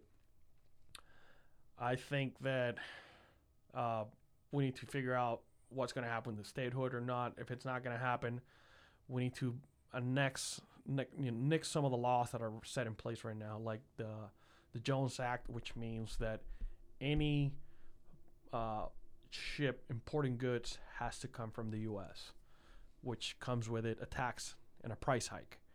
So we need to nix that kind of thing so we can bring in with commerce with other countries, like the U.S. does. Um, there are a lot of things that need to be nixed, but I don't know what else. I'm not deep into that political part. It's Right. just some of the examples. Yeah, it's that's amazing. Like sitting here learning about the, the whole system of Puerto Rico, Mm-hmm. because you know I I And- don't know much about it. I know, I know, and, And- you know, people ask me, and I know enough, Yeah, but you can Google, and you'll start kind of like what we do every day. You can Google and start going into a rabbit hole of things, and you'll Right. find all kinds of things. Um, it's just an unfortunate situation. Um, because right now the people that are that what's paying for it, it's the people. Right. Um, you've got teachers in a public system that haven't gone a race in 15 years. You got firefighters, policemen haven't gone a race in 15 years. How is that fair? And Yeah. yet, yet you know the government, and this is where I, I see it doesn't make sense. Yet they want to fix a area for a tourist air, tourist attraction, and they all of a sudden millions appear, and it's just like, okay, so what's happening here? Yeah, You know. those millions weren't there yesterday. Yeah, so I, and that's where where I like to think that our generation is going like it's going like wait wait wait hold on hold on something's not right here. yeah, Uh, before it used to be like well that's that's the way it is or somebody's stealing the money nobody cares but now it's like wait wait hold on like what what's happening yeah. so There there seems to be hopefully some morality coming. That's yeah um I like to think and I was listening to the some of the previous podcasts and we talk about generational and generational fluency. Uh, one of the biggest differences from a millennial, which I'm a millennial, uh, and I'm born in '88. Uh, what is it? It began in '79. Is that that is that the marking Uh, of the? I think that's like the very end of millennials. Yeah. So there's, I like to think there's various levels of millennials because there's yeah, there definitely is. the ones that were born in the '80s are very different. The ones like me, I had to learn how to look for a book in a library. I had to learn how to write in APA format. I had to learn how to use loose leaf paper, all that kind of thing. Um, and then there's the younger generation that's more that's more leaning to what what the newer generation is, which I know X now or Z or whatever it is now. Z, Z is a Gen Z is the generation after millennials, and then we have another generation already. which is born after 2000, which is insane Yeah, because these are kids. yeah, Um, but uh, the the millennials my age at least, we don't think take things just because that's the way they are. I don't care how it's the way they are. I, I I'm gonna need an explanation here why you're doing this. Why do I have to do this a certain way? yeah, Um, and I think that's what resonates worse with older generation, and particularly boomers. They say, "Hey, just be glad you had a job." It's like, hell no. I don't care. I'll leave this job, and the boomers like, "Oh, you're gonna lose everything." It's like, watch me. It's like, no, Yeah. uh, it's uh, we don't take things because the way they are. Um, and I like to think that this generation is it's doing that to the government. It's doing that to everything. And the last election definitely sent that message because it must be embarrassing that you're the I, mean, I don't know how embarrassing it can be, but that you're the leader of the country and only a third of the population actually voted for you. So you know that nobody you don't have the respect of anybody. yeah. You have the respect of just a very small group, Yeah, and there's three other parties that, correct. yeah, So there's you got a lot more people that do not support you that then do support you. So um, to put myself in that person's shoes, I talk about a tough job right now oh yeah, because no matter what you do, it, it's just gonna be completely torn apart. Uh, but the the system that has been set in place and the parties that have been set in place for the last 20 years brought it up to themselves. So you're answering for the sins of somebody else, but somebody's got to answer. right. Uh, so yeah, and they're gonna hold you. The noose is on your head. They're gonna hold you accountable for this thing. So That's crazy. Yeah. Uh the the millennials uh I hopefully I I'm hoping for millennials and Gen Z down there in Puerto Rico to make it better for everyone. Yeah. Um yeah, that would be that'd be great because, you know, before this conversation I thought Puerto Rico was just a another place where things are going smoothly. It's a big tourist place. They're bringing in a lot of money from, you know, all these different tourists and whatever. But it's helping. It's definitely helping. yeah, Um, this was eye opening for me. it's definitely helping. But being from there, it's sad because somebody like, like I, I again, I, I'm concerned about my parents. Their things are changing, and you know, one of the biggest news late lately has been that uh, there's incentives for Americans to go buy property down there without paying pretty much any tax. So you've got these rich folks that are going down there and just driving the price up, and that's that's kind of what happens everywhere you go. But you're think about the medium income or the median income for people. Now you're asking these people that have to buy a home around them at 300, 400 grand. They're making 20 grand a year. How could you It's possi- impossible. How can you possibly think they can afford it? And it's happening slowly but surely in all the nicer areas in the, in the city. That's what's happening and happening over and over and over again. And the government doesn't help because somebody is corrupt and then they have some sort of agreement with somebody and they pass a law that uh, incentivizes people to buy property. You know, if you're an American and you go there to buy a property to live there and you're trying to and you're supporting the local community, I can't blame you for going down there and doing what you want to do. But right. the other part of it is the people that are there are can no longer afford to live in their own island, and it's it's sad. It's really sad. I, I'm talking about somebody like myself, who is making a six figure salary here, cannot afford a house in certain in many places now in the island Oh my god. because it's getting that insane. It's just and it continues to happen. Um, and that's just one of the very few examples um, of things how it hap- how, how things are just how the government just mishandle things.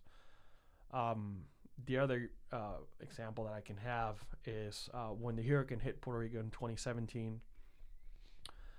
That hurricane has been far and away the worst ecological disaster it's ever been. When people here complain that how my I lost my power for an hour, my parents were without power for six months. Six months. Yes. The the hurricane leveled the island. Like literally all the towers, all the light, everything was on the ground. So it wasn't like the system's bad. It was bad. There was no maintenance, nothing was happening, but the hurricane just leveled it. As a it was a water tornado. The miles per hour was 185 on the ground. Jeez. And the hurricane went through the island. It took 12 hours for it to exit the island. So it was just sitting there for 12 hours. So it just Oh, leveled man. everything. So yeah, my parents were lost their power in September. They got it back in March. Um, and to go back on the government subject, somebody higher up in the government had some sort of affiliation with some random company from Montana that nobody's heard about, and they granted a contract to hire some folks to help out with the restoration of power. It's like, so you mean to tell me that you you didn't reach out to the U.S. Department of Energy, you didn't reach out to AEP locally, Duke Energy, First Energy, all these big time utilities in the United States that have the personnel, the experience, and the equipment to help you out. No, you went to a random crappy ass company in the middle of Montana. So tell me that that's not there's not something fishy going around here. There's there's Yeah. stuff there. That's that's, That's fishy. and that's what happens all the time. They grant a contract because somebody is on the board of that company and they're making the money, somebody's pocketing the money. And that's what happens all the time with the government. Jeez. So eventually that that got nixed out because everybody was like, wait, wait, wait, wait, wait, wait, wait, hold on. FEMA granted it granted you however many billion dollars for restoration, and you're gonna grant it to this random crappy ass company? No, I think FEMA said no, no, no. You're going to go to the U.S. Department of Energy, and you're going to uh, put a bit on there. And then AEP was there, Duke was there, First Energy was there, all these large U.S. companies were there and they granted help and then yeah everything was restored but it it, it was bad. Definitely one of the worst things i've ever lived. So imagine being here and i didn't hear from my mom for two weeks because obviously the cell towers were down as well.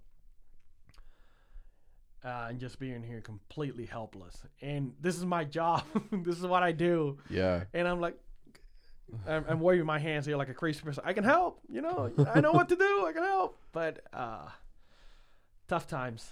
Um, we've definitely learned from it. Um, but yeah, Oh man, it, it pains me to see that all of those people suffered because whatever person wanted to make a little extra money mm-hmm. and yeah. Um, the restoration efforts were slow. Um, I have pictures on my phones from friends who are physicians operating on people with cell phone flashlights, which is crazy to think. I mean, you have to do what you have to do in that Right. situation. Um, but it's just crazy. Over 5,000 people died after the hurricane ha- happened um, for X or Y reason. Um, so it's a small little island, middle of nowhere, so it's hard to get there. I, I get that, and the system was not designed to withstand anything like that. I mean, if, if a tornado of that event levels through Columbus, yeah, it's going to take a long time to restore. Um, but um, the houses are made out of cement. Uh, if you want to think about why people not wars happen, everything's made out of cement because it's a tropical island. There's storms all the time, so everything's made out of concrete and cement. So it can withstand a lot of things. But there's also a lot of damage. So Jeez. Uh, I hope I hope things get better. yeah, but it's not. It's not gonna I'm- be tomorrow. I, I'm not. I, I'm trying not to paint the worst picture in the world. If you guys want to go, it's a great place to go. Just ask me. Um, just stay away from the touristy hotels because it can get really expensive. I'll tell you where to go, hang out. It's a great place to go, have a vacation, have fun. So by all means, go support people. Just don't buy from big chains. Support the local folks. That's the only thing I'll ask. Yeah. So So if you go, support local folks. yeah, the lo- the restaurant has something in Spanish. It's probably locally owned. Just go there, eat there. It's fine. Yeah. And now, if you're tired and you want to eat at McDonald's, it's it's fine. But um, just support the local folks. That's Right. that's all I'll say. Um. So, on the topic of going places and trying to make it a, a lighter topic. Um, Sure. Traveling. Have you what what type of traveling have you done besides going Uh, to Cuba, uh, Cuba, and moving to America? Uh, well, the the, States, I reason I, mean. haven't been here before was because I was in Puerto Rico working remotely um, for New Year's. I was in Florida with my fiance's parents. Uh, November, my one of my closer friends he got married in Mexico. Uh, we went to Mexico City. Um, that was really fun. Mexico City is beautiful. Mexico City is big Yeah. if you guys haven't been, it's enormous. Like I think it's the biggest city in the Western Hemisphere, larger than New York, larger than Toronto. What? I did not know that. I I read that somewhere. Uh, it's got the cuisine, the the weather. Mexico City is amazing. If I can recommend a place to go for anybody young or whatever, if you want to eat eat well, eat well, and oh, I thought that's for you. uh, eat well and have fun. Mexico City, I recommend that. Um, I also went last year to Colombia, another wedding. Um, a friend of mine from college, he got engaged to this um, doctor who's from Colombia, and that was a very neat wedding, very traditional. Uh, I I don't think I've ever been in a more formal wedding, like literally black tie. The service, all the service came in and put the plates down at the exact same time, like like that kind of level of black tie. I've never been to something like that. was really cool. Uh, but uh, the last few years I've traveled um, in the world. I've been South America. I've been Argentina, Colombia, uh, Venezuela. Uh, I've been to Uruguay, Mexico, Guatemala. A lot of those were competing, so I didn't really get a chance to see a whole lot of that. Uh, I've been to did that uh, uh, Euro trip that everybody does. I did that for three weeks on 2015. I went to France, Spain, uh, Italy, Greece, uh, Amsterdam. So been been around quite a few places. Now my my next targets are going to be Asia. At some point, I want to get to China, Japan, um, and probably get down into the Philippines, Malaysia, and all those areas. Uh, so trying to get there. So, but been around quite a bit. What uh is there any experiences that kind of stick out of your, in your mind um like fun stories besides that Ah. crazy wedding? Ah, let's see. Um, when I went to Argentina, this is funny. it's embarrassing. This is funny. Uh, I went to Argentina. I was 18 or 19. I went with my parents, and I was in Buenos Aires, which is the capital. And Buenos Aires is a big metropolis. It's enormous. And I was just walking down one street. You know, I was trying to get. I think I was just going to the grocery store trying to get some water. Um, and this guy starts talking to me. He starts talking super fast. He's like, "I'll follow me. You want to see this? I want to see this." I'm like, "Okay, sure. What What do you want me to see?" I was very naive of me, and all of a sudden I walk in. They set me down. They put a drink in my hand, and then all of a sudden, two naked ladies sit right next to me. I have no money, and I just realized that apparently I agreed to some sort of dance or strip club or whatever. immediately stand up and say, "Hey, hey, wait, wait, hold on," in Spanish. Hey, wait, hold on. I, I don't know. I got coerced into being here.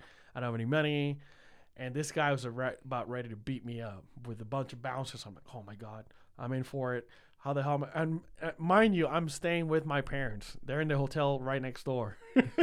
so how the hell am I gonna explain to my parents that I got beat up here? Uh, so fortunately, these two ladies they they started pleading with the guy. Hey, he's just a kid. I you know they looked at my ID. It's like I'm just a kid. I was 18. Can you please let him go? He didn't mean it. He didn't drink anything. It's fine. And they let me go. So I was one of the more embarrassing stories in my life. uh, don't be naive. If somebody tells you, "Follow me," look at this. Don't don't do it. Don't, just just don't.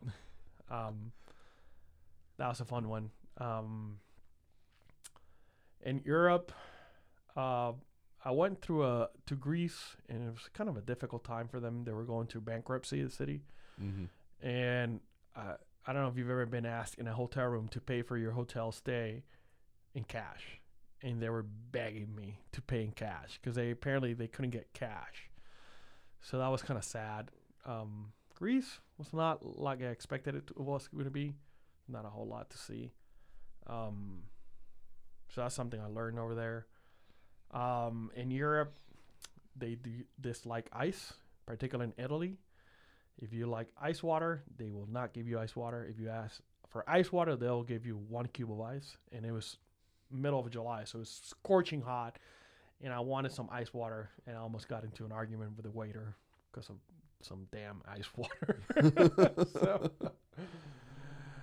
uh, in France, I also we went. We were going from France to Amsterdam uh, via train, and this is an international train station. We're late, because obviously we overslept and I go to some security guards, some information table, and I ask them in English, "Hey, um, I need to get to platform X, whatever the platform was." And he says, and he, he says like he doesn't understand. He nods like he doesn't understand what I'm saying. So I said in Spanish, "Hey, do you speak Spanish?" No. He says only French.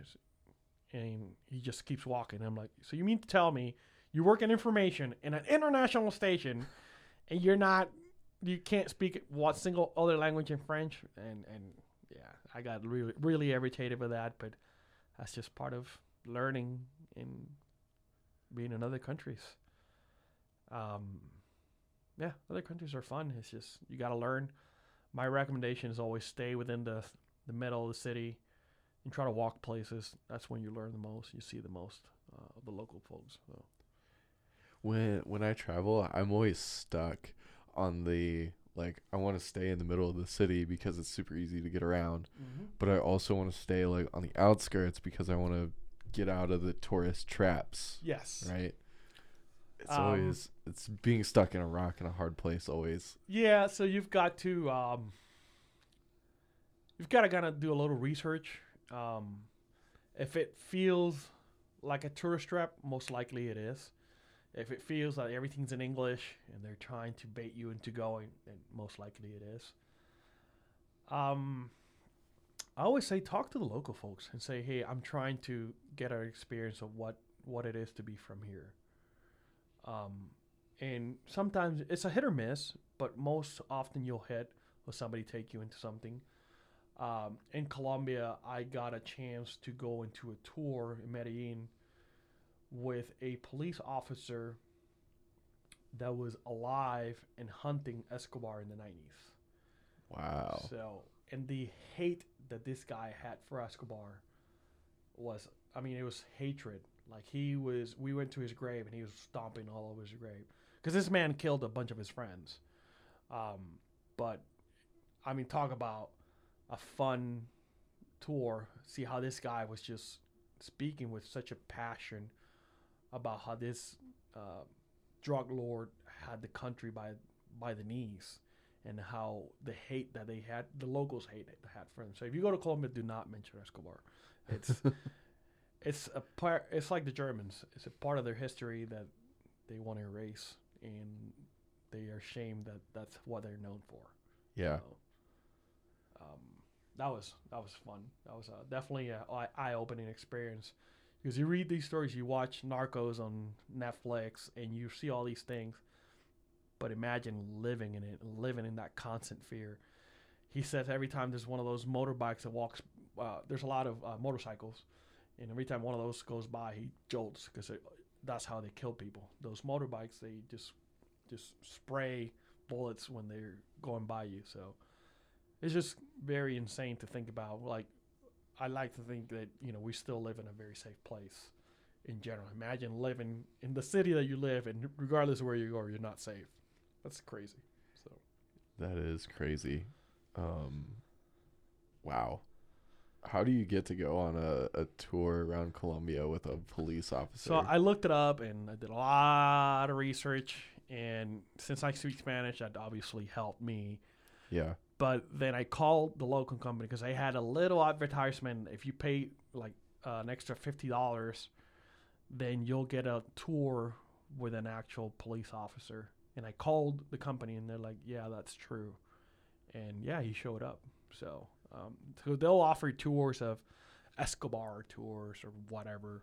Just take you to the, the, the prison that he built, take you to his grave, take you to the place where he got shot, the place where they shot him down, the place, the buildings that he blew up, all that stuff. Uh, but it's a very different side of the story when you're talking to a person that was actually hunting him. Um, so, yeah, it's definitely different. That is crazy. Um I so I want to ask uh non-travel related, well, kind of travel related. What was your experience learning being uh primary Spanish speaking and then learning English? Was that through your schooling? Yeah, yeah. Okay. Um, it was my schooling. Um, but my dad, he went to NYU, so he was comfortable watching movies and watching things in English. And it all started from what I remember, watching baseball games and watching wrestling. Back then, you remember the the good old days with Stone Cold and all Oh, yeah. those guys. Um, and he always had it in English. And then I got an affinity of watching TV shows in English, all the movies in English, because it will translate just about everything. Um, but I remember watching Shrek when I was a young kid. I was, I mean, I was, and I saw it in Spanish, and then I saw it in English, and I thought, oh my god, the English version, it's so much true because that's the characters' mouths are moving towards the Yeah. the words, and the jokes were better than punchlines were better. So I'm like, okay, from now on, I'm watching everything in English. And then, like I said, you know, I w- was privileged enough to go to a, a private school, and the the courses, everything was in English, and kind of grew up into that.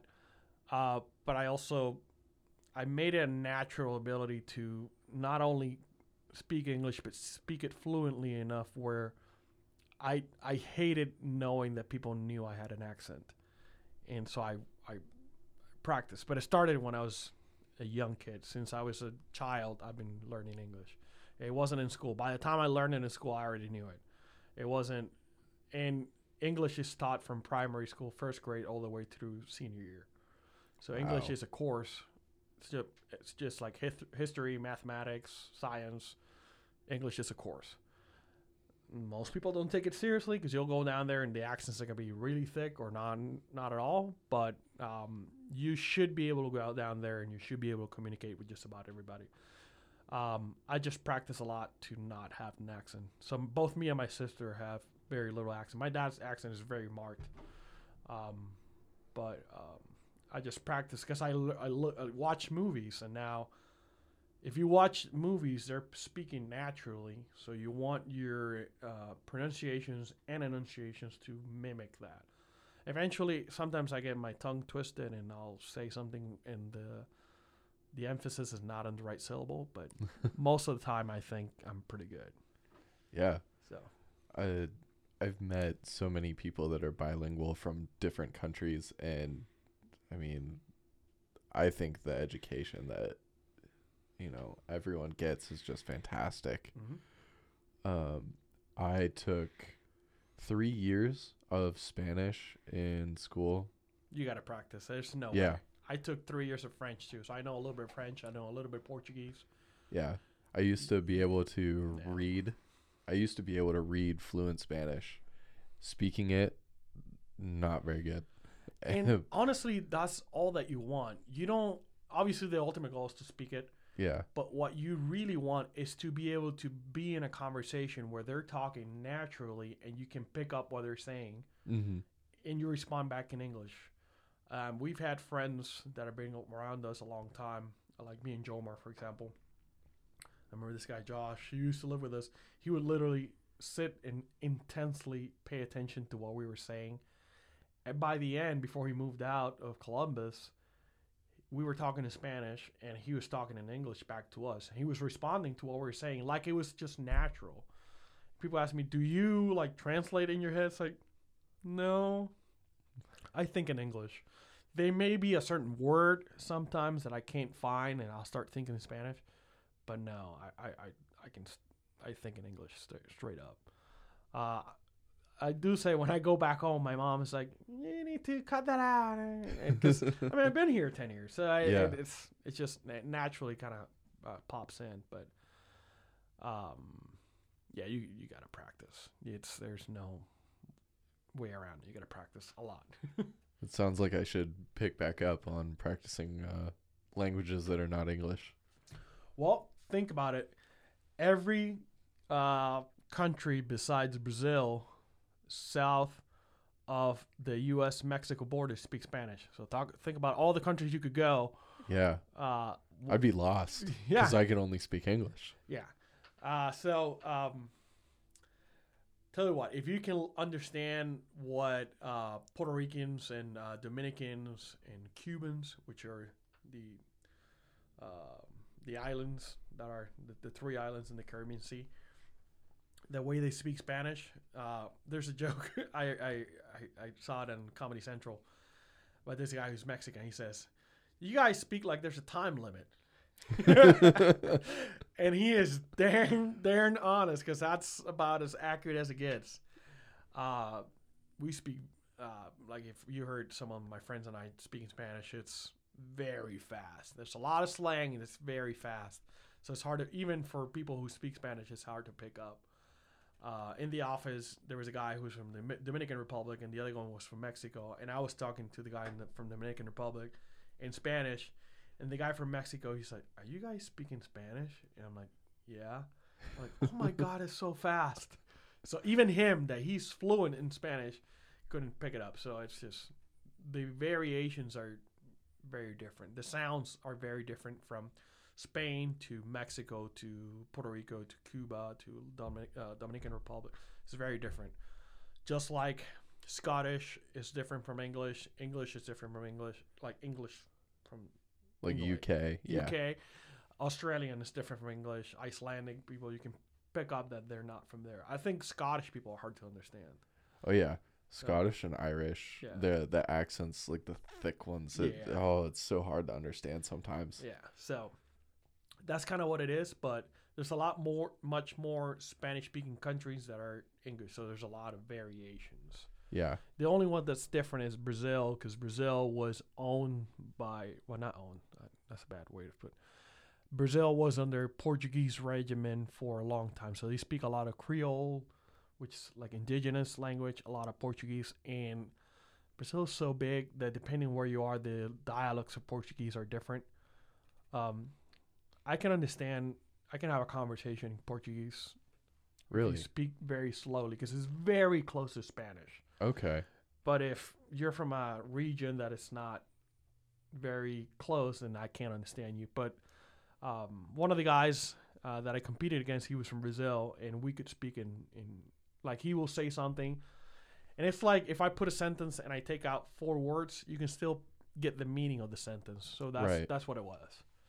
Um, so I can definitely understand some Portuguese. I, I can read some of it. The symbols make it a little bit difficult, um, but I should be okay if I go to Portugal or Brazil. Uh, but the rest of the countries south of the border are Spanish speaking, as far as I know. Uh, there might be some I east of Venezuela, Venezuela that are like French, but I'm not sure. yeah, I think I think the official language of all of them or 95% of them minus Brazil is Spanish. Yeah. Yeah. So If I want to go there, I definitely need to uh, start studying now. uh just enough so that they don't you know take advantage of you. That's the only thing I'll I'll say. So Yeah, um, definitely.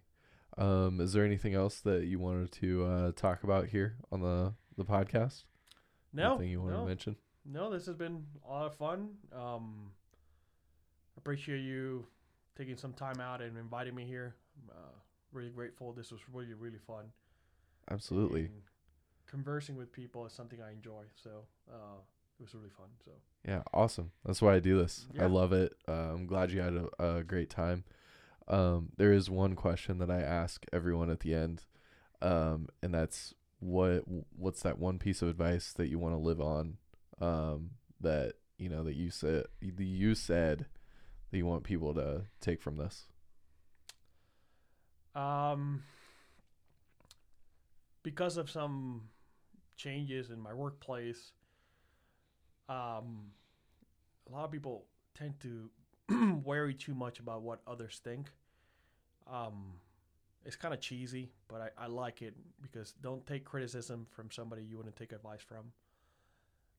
If you truly live by that, if you don't particularly listen to what others have to say about you, you'll be more fair to yourself. Um, if you if you start worrying about what other people think, you won't you won't do a whole lot of things. Um, just worry about yourself and what you think of yourself, and that's it. So, Awesome. All right. Yeah. Awesome. Uh, thank you so much for coming out. Uh, this was awesome again. uh, yeah. Until next time, thank you so much. Thanks. Thank you for tuning in to this episode of Fatal to Prejudice. If you or anyone you know would like to be a guest, please visit my website at cameronchats.com and fill out the contact me form. Please fill out the subject line as podcast interview and write me a small blurb on why you or someone you know should be a guest. I'll leave a link in the description for ease of access. You can support this podcast by listening to it on your favorite podcasting site. Please like, comment, share, and subscribe. Another way to support is by becoming a Patreon at patreon.com forward slash fatal to prejudice. Patreon is the only monetary support system. If you would like to sign up and support through there, I am forever grateful for you. Again, thank you for tuning in.